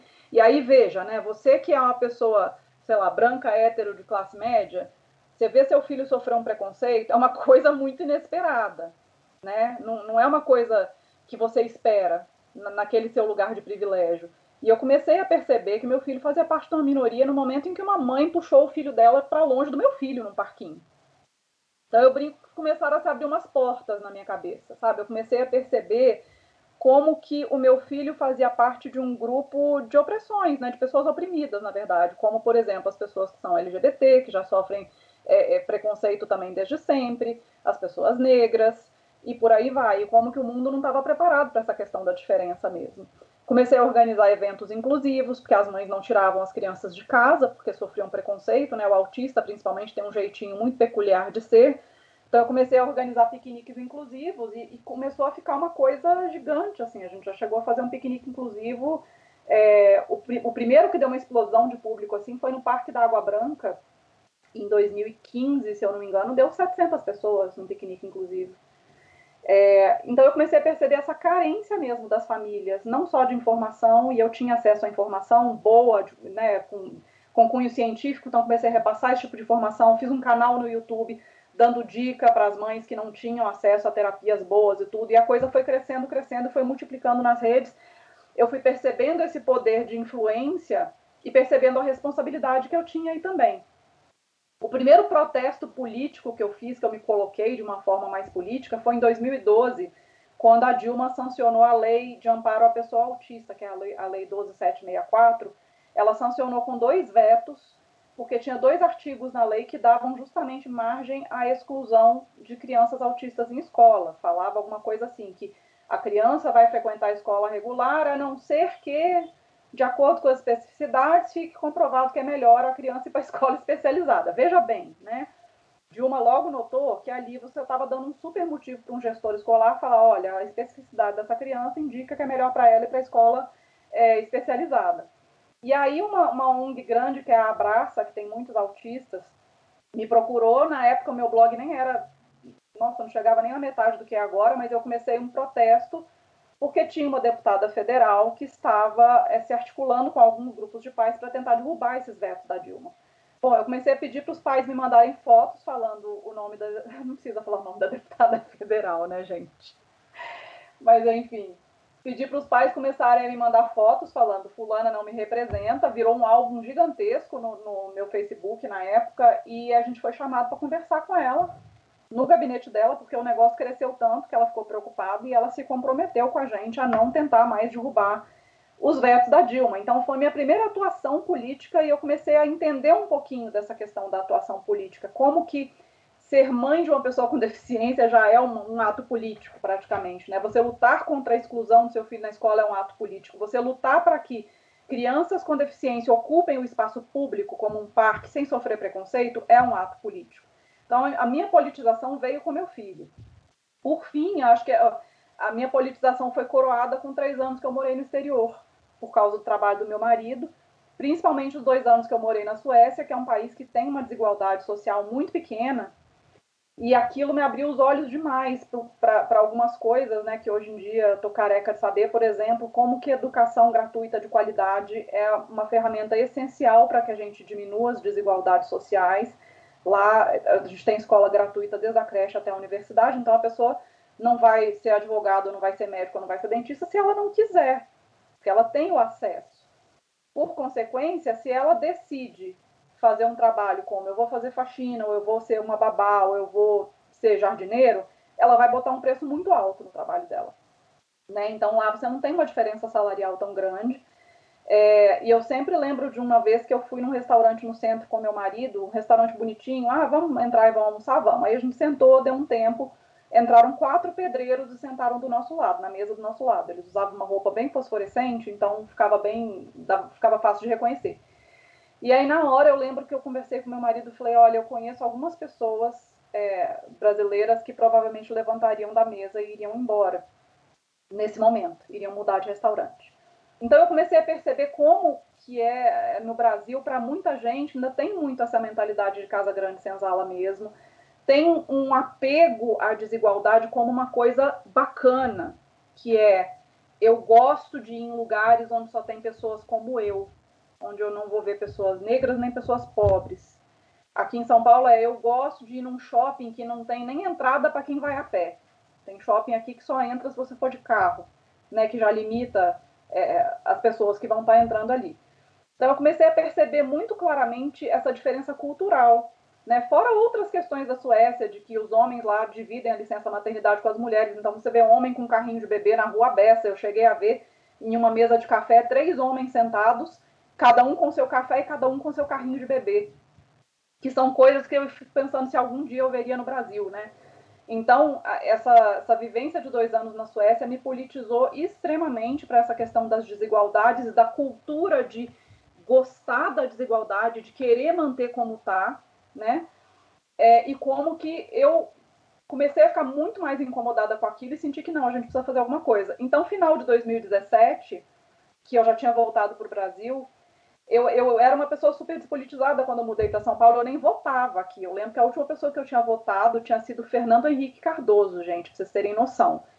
Aí, final de 2017, quando eu, a gente já tinha voltado da Suécia e eu estava uma pessoa muito mais politizada, com toda a experiência do blog, do protesto político, da, da questão da experiência de ser mãe de uma pessoa com deficiência e ter morado na Suécia, eu falei com meu marido, eu preciso transferir o meu título de eleitor para São Paulo, porque eu ficava só justificando os votos em todos esses anos que eu tinha morado aqui.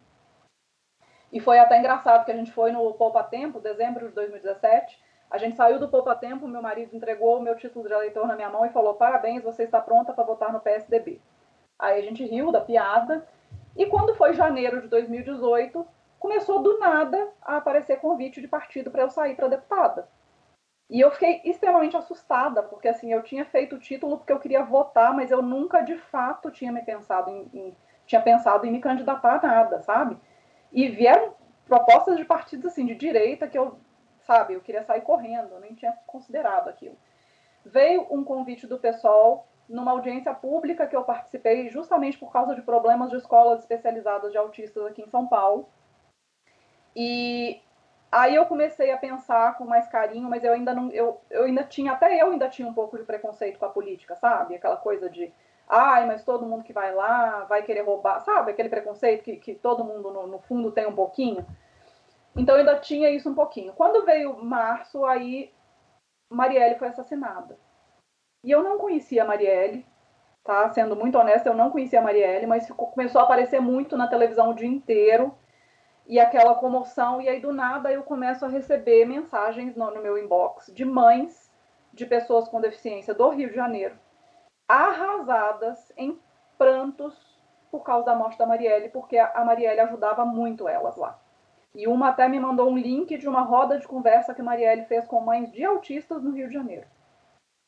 Aquilo mexeu muito comigo, num nível de eu ficar pensando, meu Deus, essa mulher mexia com coisas infinitamente mais é, perigosas do que eu vou mexer se eu for eleita deputada em algum momento e tudo.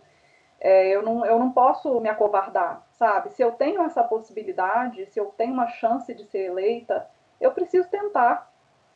Porque se eu chegar lá, de fato, eu sei quais são os meus princípios, os meus objetivos, e eu, com a caneta na mão, eu posso sim fazer alguma diferença, né? E foi quando eu decidi me candidatar pelo PSOL. Então, tentando resumir muito a história da minha politização e da minha entrada no partido político, foi isso aí. Andréia, Daniel falando aqui.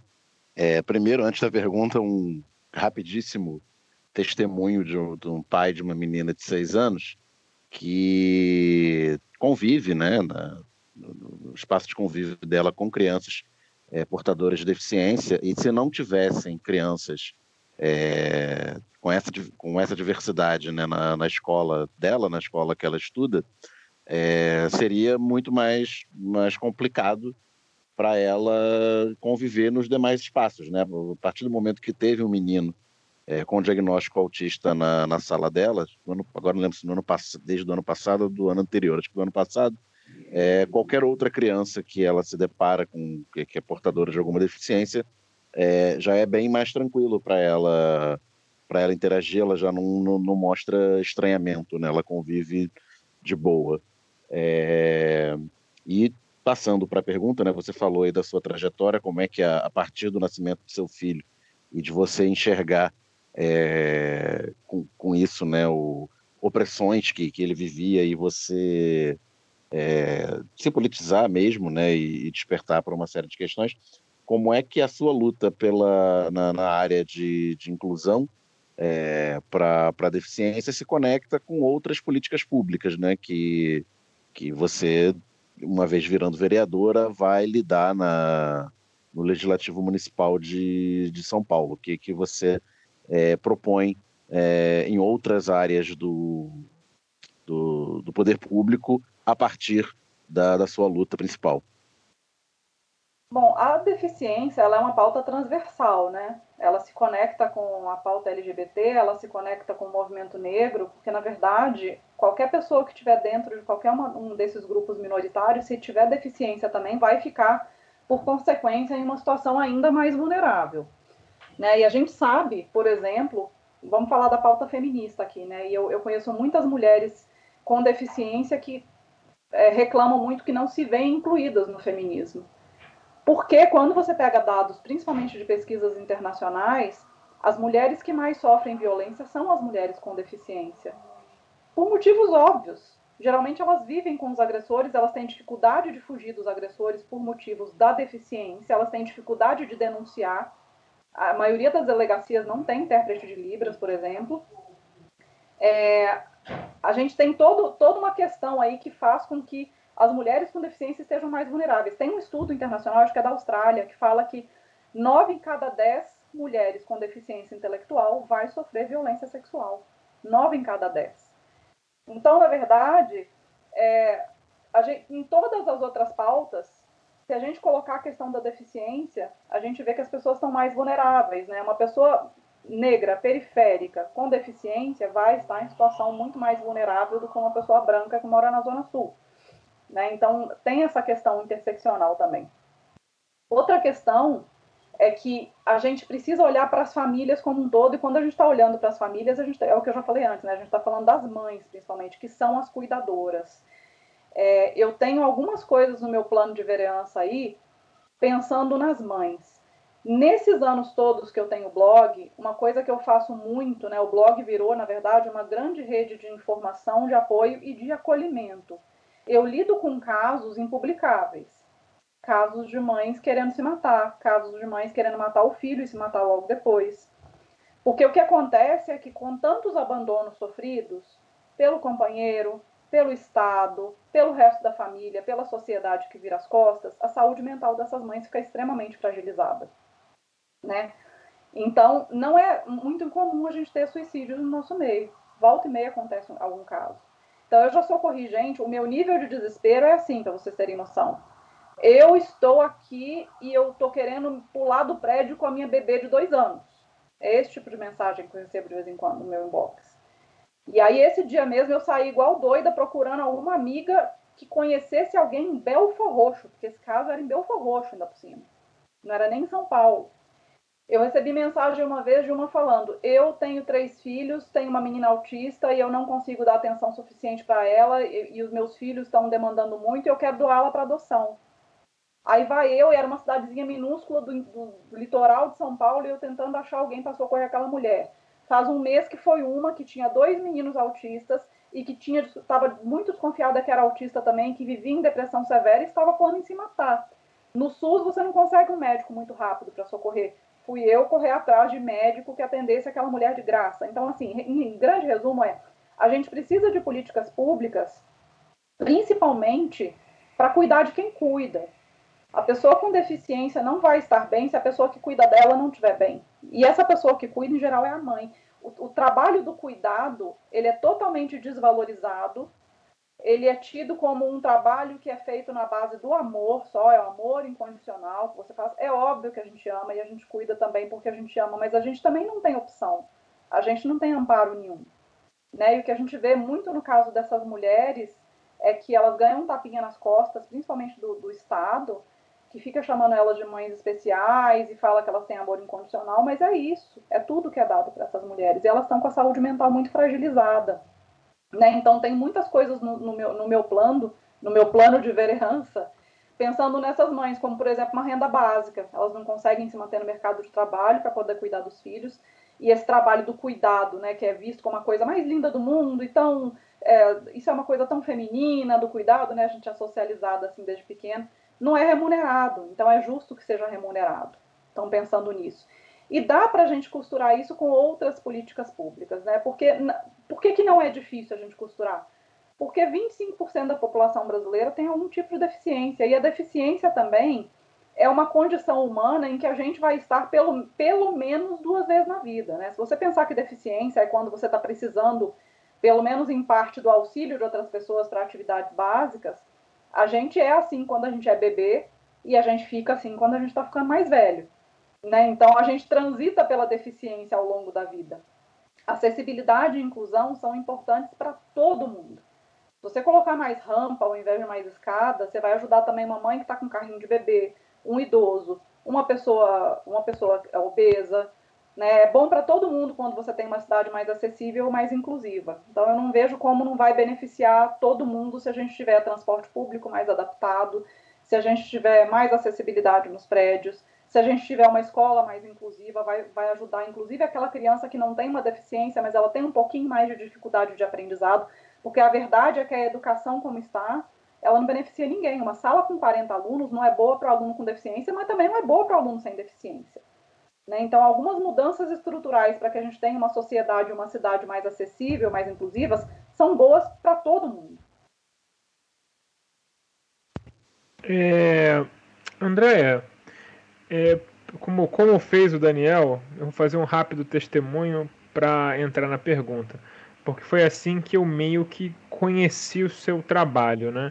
foi você denunciando o tal do MMT, que é a sigla em inglês para cura mágica milagrosa, MMF. que é MMF, é, MMT é teoria monetária, MMF, é, minet, é cura mineral mágica, uma coisa assim, né? E aí, que é basicamente, para quem não sabe do que a gente está falando, é dar água sanitária, fazer enema de água sanitária em criança autista e com outras deficiências.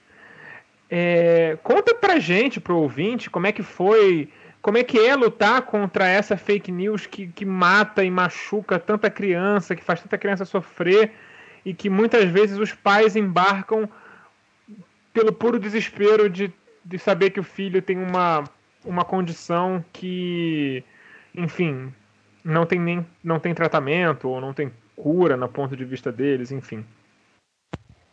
Então, aqui no Brasil, a gente tem uma combinação que é bem explosiva. É a combinação de falta de conhecimento científico com a combinação de desamparo por parte do sistema público de saúde, juntando isso com o capacitismo que a gente tem, que é estrutural, que é isso de ver a deficiência como o fim da vida, ou como uma desgraça, ou como uma maldição, ou como. Né, você não pode aceitar um filho com deficiência, você tem que tentar mudar esse filho com deficiência.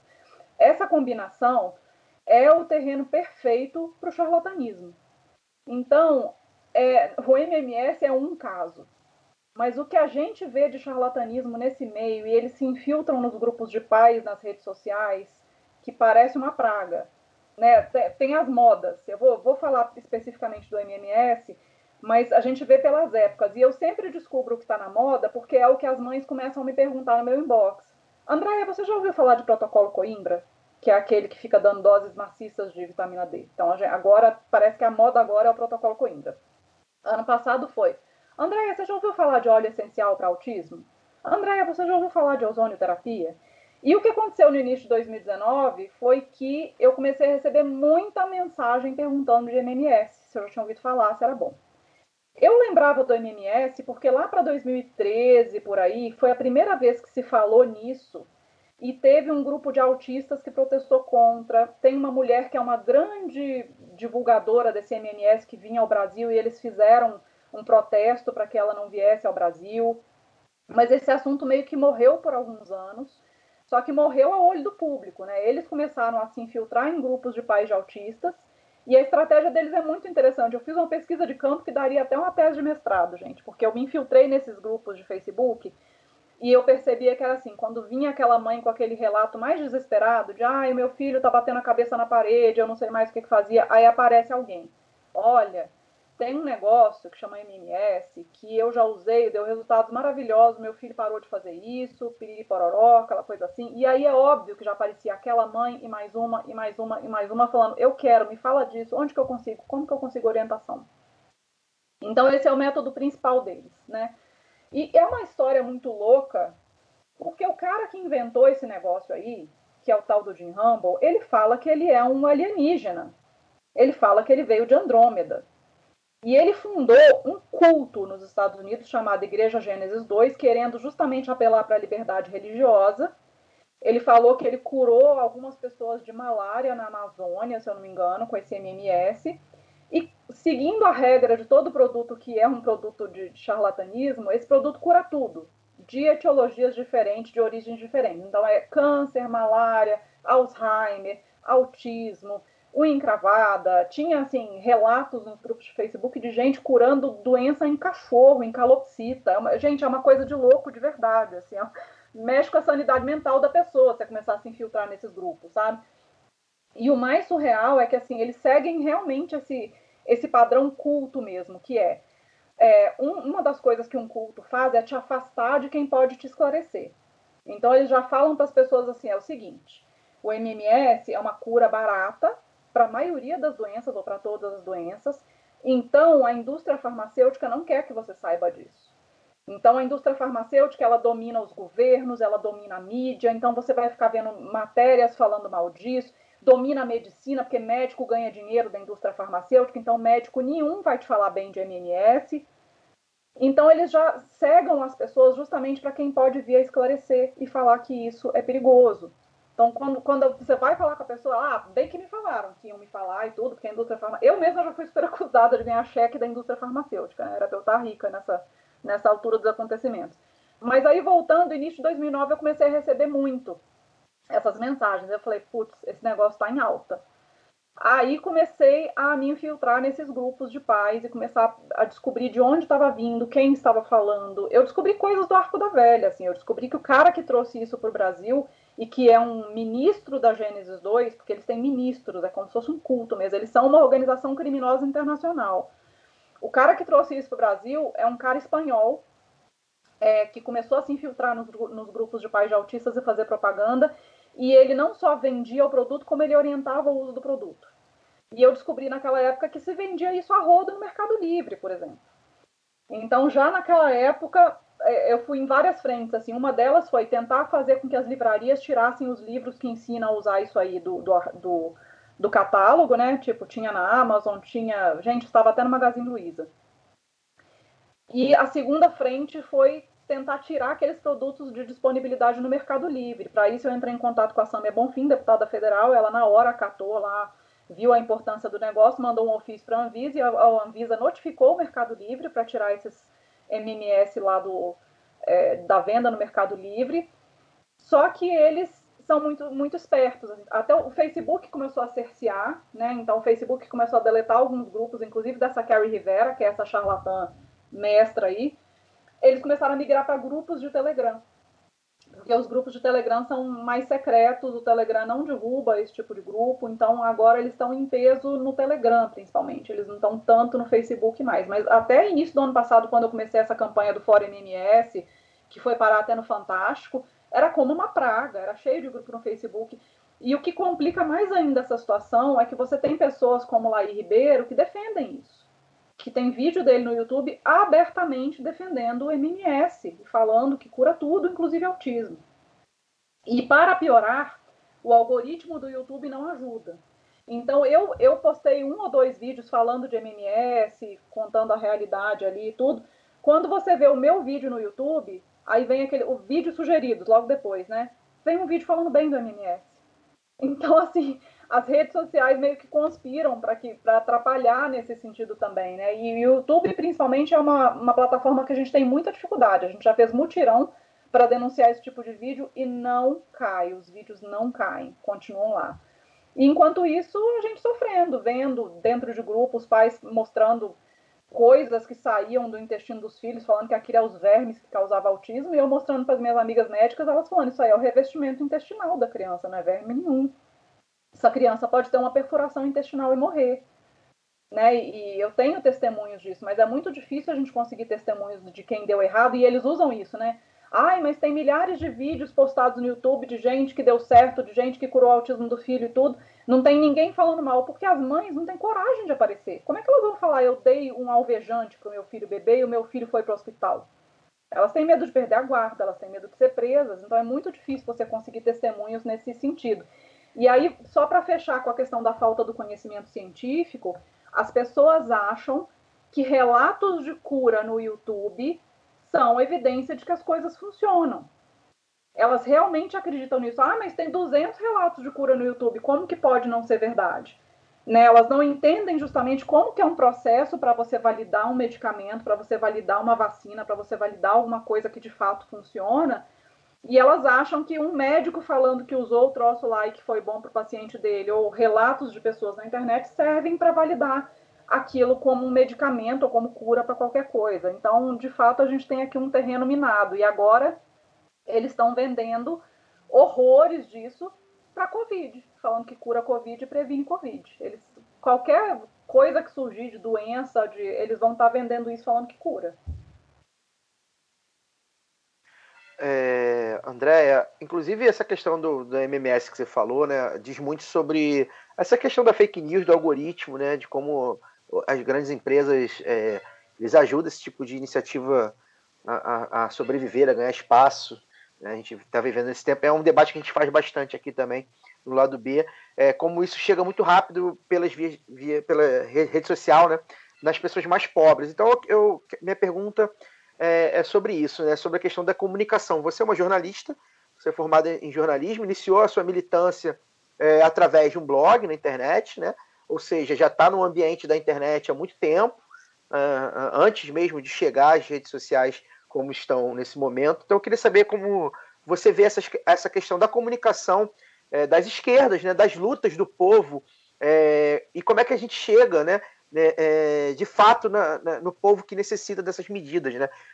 no seu caso, por exemplo, como é que você faz o trabalho para você chegar lá na mãe da, da, a mãe pobre, trabalhadora lá da Zona Leste de São Paulo, sei lá, é, Zona Leste profunda, né? É, com uma criança com deficiência que às vezes ela nem sabe os direitos que ela tem, é, e, ou nem, nem sabe como, nem tem como lutar pelos direitos que ela deveria ter e tal. Então, como é que você vê a questão da comunicação na sua luta, no seu trabalho, é, e também como um todo, né? Se você tem alguma análise para fazer aí, agora que você, é, já de dois anos para cá, está também em campanha, está no partido, como é que você vê isso? Bom, eu comecei a ter contato com essas mães, principalmente as que estão em situação de mais vulnerabilidade, através de outras mães. Mães que conhecem mães. Sempre a gente tem uma, uma grande rede nesse sentido, porque, olha, eu vou falar para vocês, teve até uma ocupação que eu visitei agora há pouco tempo, que lá nem pega internet. Lá não pega 4G, 3G direito, obviamente eles não têm Wi-Fi. Então, é, é, a dificuldade, eu sei que a grande rede atualmente, e desde a eleição de 2018 a gente sabe o poder dessa rede é o WhatsApp, mas lá até com o WhatsApp se tem dificuldade. Né? Então, é, tem muito essa coisa na minha rede particular da mãe que conhece a mãe que conhece a mãe. Eu tenho uma mãe no meu círculo próximo de amizade que é lá de, de Arthur Alvim, que é aqui extremo da zona leste de São Paulo, que ela trabalha com transporte escolar, só em áreas vulneráveis. Só com isso ela já conheceu muita gente nesse tipo de situação. Então, eu sempre fui de querer sentar com essa mulherada e querer ouvir mesmo. Ninguém quer ouvir essa mulherada. Ninguém quer ouvir essas mulheres. Tá? Todo mundo quer dar tapinha nas costas e falar: você é especial, você vai aguentar, você é forte, você foi escolhida por Deus. Ouvir ninguém quer. Então, eu acho que se tem uma coisa que fez esse trabalho ter um reconhecimento tão grande ao longo dos anos foi que eu sempre sentei e ouvi. E é muito interessante quando você vai entender como que funciona, porque é de fato uma população muito carente, muito abandonada, que ela quer olhar no seu olho, ela quer sentir que você se importa com ela. Então, quando eu vou fazer roda de conversa, mesmo agora com pandemia e todo mundo de máscara, é muito comum e isso é a regra em qualquer roda de conversa que eu vou fazer em região de mais vulnerabilidade. Eu falo para as mulheres: se apresentem, por favor, só fala o seu nome, com o que, é que você trabalha e o seu filho que tem alguma deficiência. As mulheres ficam 40 minutos contando desde a concepção do filho até quando teve diagnóstico e o marido abandonou e quando perdeu o BPC e na hora que você vê já tem duas horas e meia de roda de conversa. Porque ninguém escuta essas mulheres. As pessoas querem chegar lá e ensinar. Ninguém quer chegar e ouvir. Né? Igual aqui em São Paulo mesmo, a gente, como esquerda, combate muito esse modelo da terceirização da prefeitura, né, do Bruno Covas, que ele, para ampliar as vagas em creche, ele fez o voucher. Começou a credenciar é, escolas particulares, creches particulares, dar um voucher para as mulheres para que elas tivessem acesso a essas creches particulares. E a gente critica muito isso porque a gente acha que realmente o serviço de melhor qualidade prestado é o serviço do município, né? Você tem menos rotatividade de profissionais, os profissionais têm uma remuneração um pouco melhor, é, os pais participam mais da vida escolar. Mas você não, é, ouvindo essas mulheres, você vai entender que até para criticar você tem que ter um jeito de criticar, porque essa mulher vai te falar, mas meu filho não teria vaga em creche se não fosse a terceirização. Você vai falar o que para essa mulher?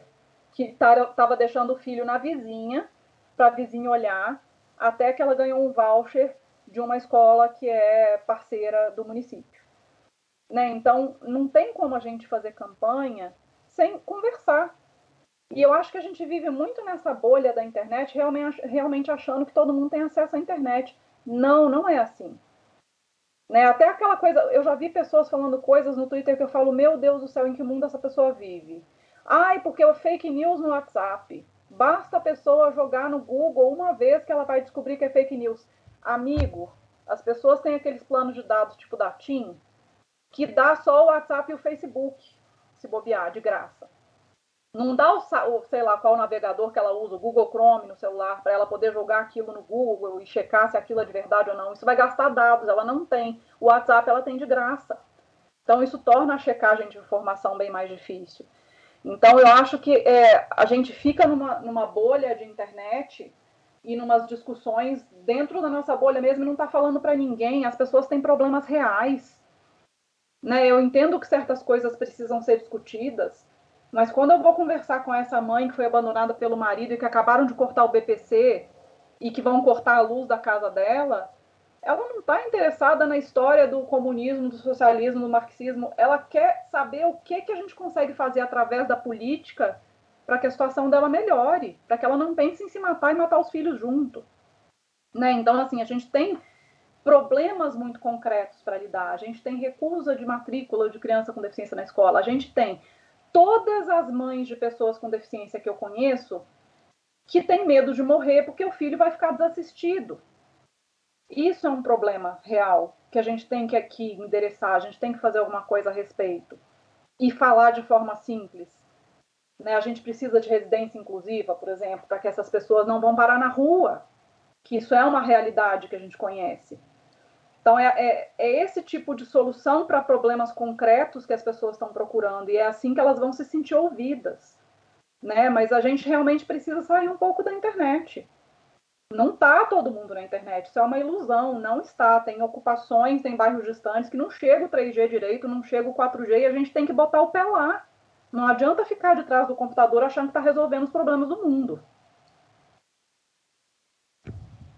Maravilha, maravilha. André, uma, uma pergunta minha, agora projetando sua, a sua possível, diria provável eleição para vereadora. É, vamos aqui, vamos fazer um exercício de futurologia diante de tudo isso que você falou, de toda, diante de toda a experiência e o preparo que você acumulou nesse período para poder ocupar o cargo de vereadora. Vamos supor que no dia 15 saia o resultado e você está eleita. Você toma posse em janeiro de 2021 e qual é a primeira ação que o mandato André Werner pretende é, adotar a partir do dia 2 de janeiro de 2021? É, montar um gabinete o mais diverso possível é uma das minhas dos meus compromissos. Eu, eu quero que meu gabinete seja definitivamente o gabinete mais diverso daquela Câmara. Eu quero mulheres, mulheres negras, eu quero pessoas trans, eu quero pessoas com deficiência. Eu quero ter o gabinete mais diverso possível.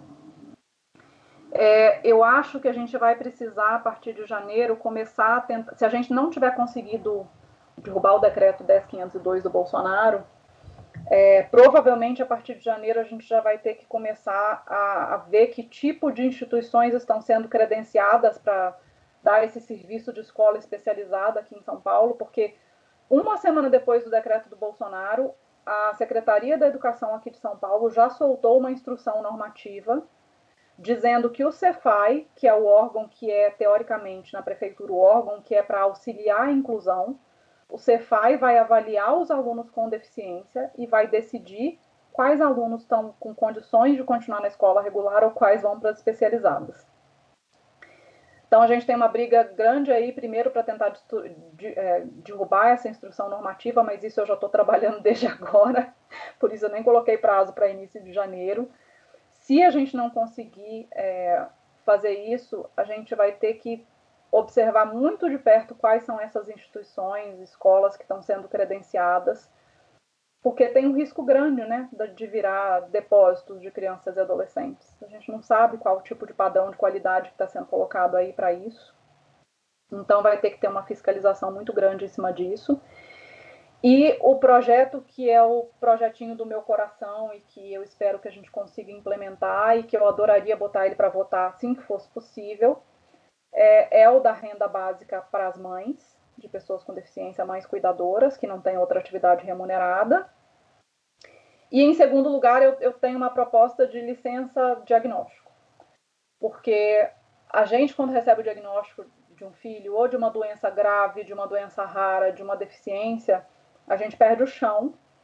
A gente não sabe muito bem para onde se mexer, para onde correr, mas a gente tem que estar tá batendo ponto no trabalho no dia seguinte. Foi assim comigo. Eu estava com a cabeça completamente nas nuvens, ia para o banheiro chorar, mas tinha que estar tá lá no trabalho.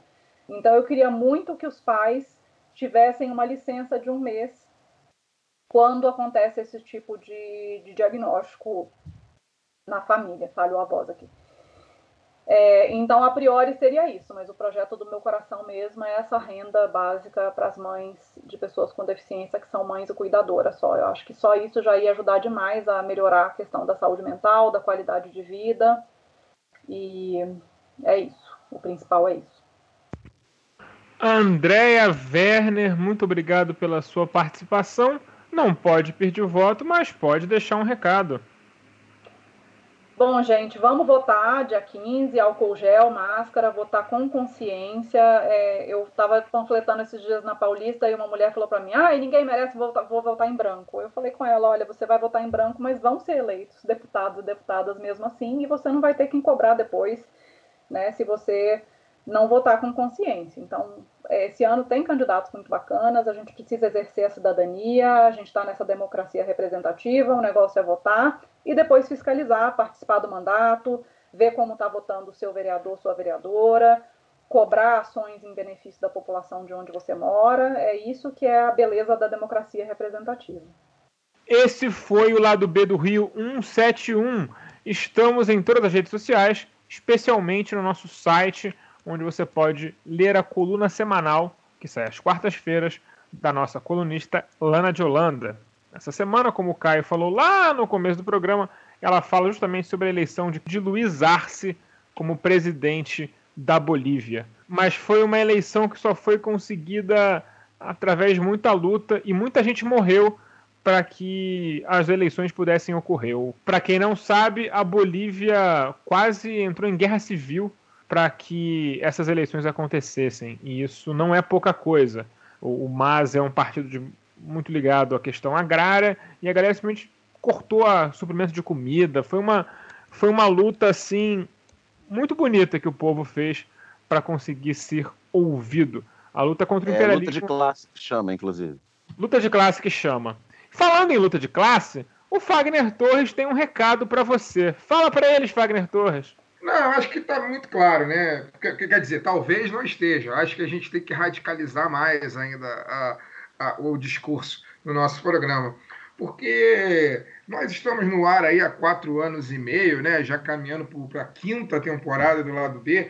E nesse, nesse período, principalmente nos últimos 12 meses, a gente tem sido surpreendido com umas tentativas de cooptação assim, que, que são inacreditáveis que ou as pessoas só veem os nossos números, aí têm acesso aos nossos números, a nossa audiência, e fala, porra, vai ser esse, esse podcast que eu vou patrocinar, que eu vou cooptar, ou então eles estão ouvindo o que a gente está falando e estão entendendo tudo errado. Porque não é possível que um banco Não é possível que o Sistema S, e não é possível que agora uma empresa de café que está por trás né, da desapropriação é, de um assentamento do movimento do sem terra se ache, ache, acredite que o lado B do Rio vai aceitar patrocínio para poder falar bem, para poder fazer merchan. É, realmente realmente eu acho assim. Ou, ou as pessoas não então entendem. O Caio está me corrigindo que é a sexta temporada, tá bom, é a sexta temporada.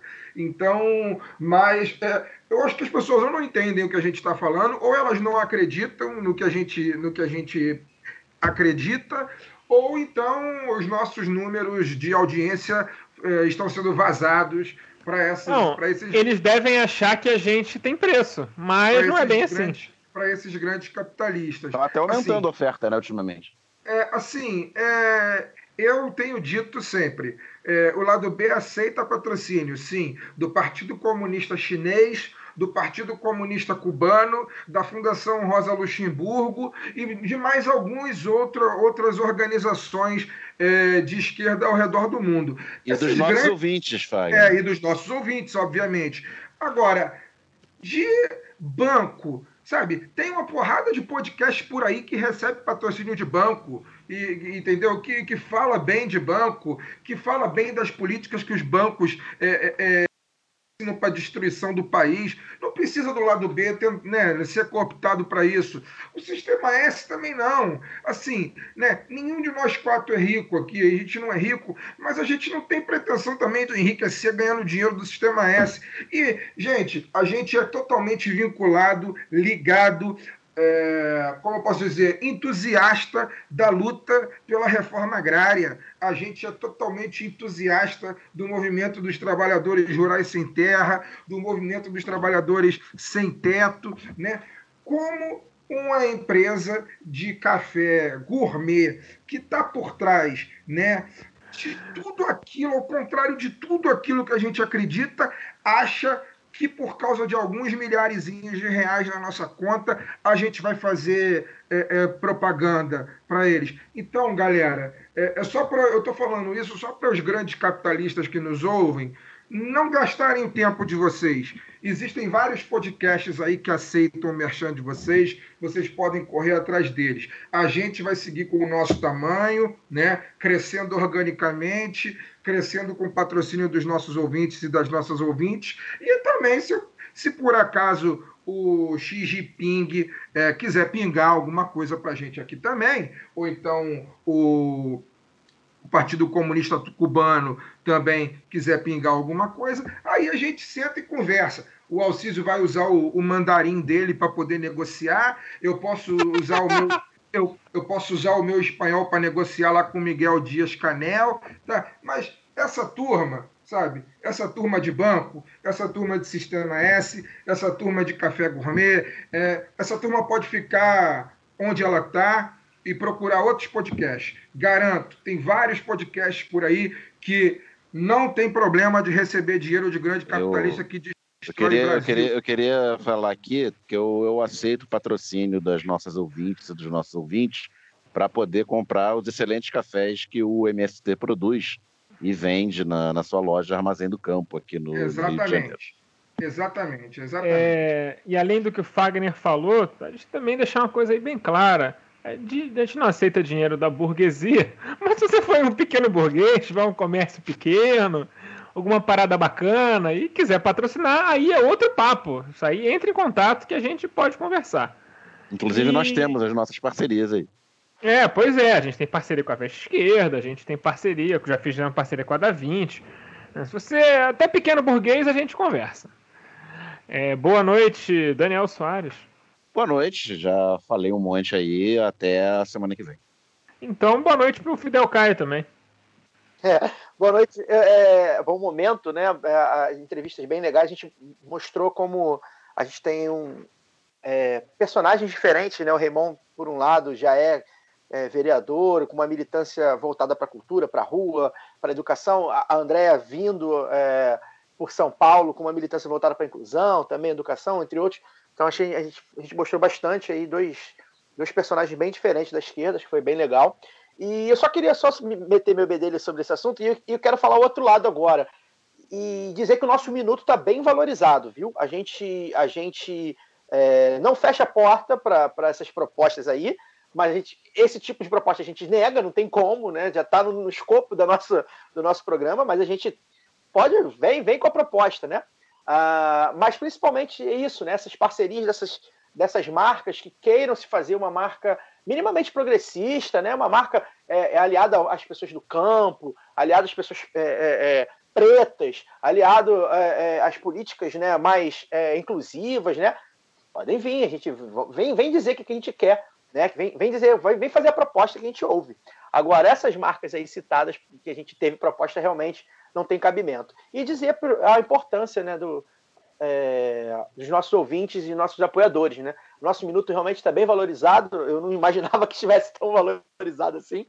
Então, cada dois reais aí que a galera consegue colocar, quem puder nos ajudar, é bem-vindo é, para cobrir essas propostas, porque o capital é cruel, mas a gente resiste porque nós temos é, é, compromisso não só com o nosso discurso, mas também com a prática. A gente tenta ao máximo praticar é, o nosso, anticap, é, nosso anticapitalismo, inclusive aqui no programa. Então é isso. Até semana que vem. Exatamente. Por outro lado, pensem assim: poxa vida, né? A gente precisa pagar nossas contas e tal. É bom ganhar. É, também precisamos nos reproduzir como seres humanos. Então, se vocês puderem ajudar, realmente é, ajuda muito. Até para que a gente num dia não se sinta tentado aceitar isso se alguém tiver, um de nós quatro, tiver apertado de grana e o pessoal ficar meio sem graça de dizer não. Essas coisas podem acontecer, afinal. Bom, de qualquer forma, muito obrigado pela audiência de vocês e até semana que vem com mais Lado B do Rio.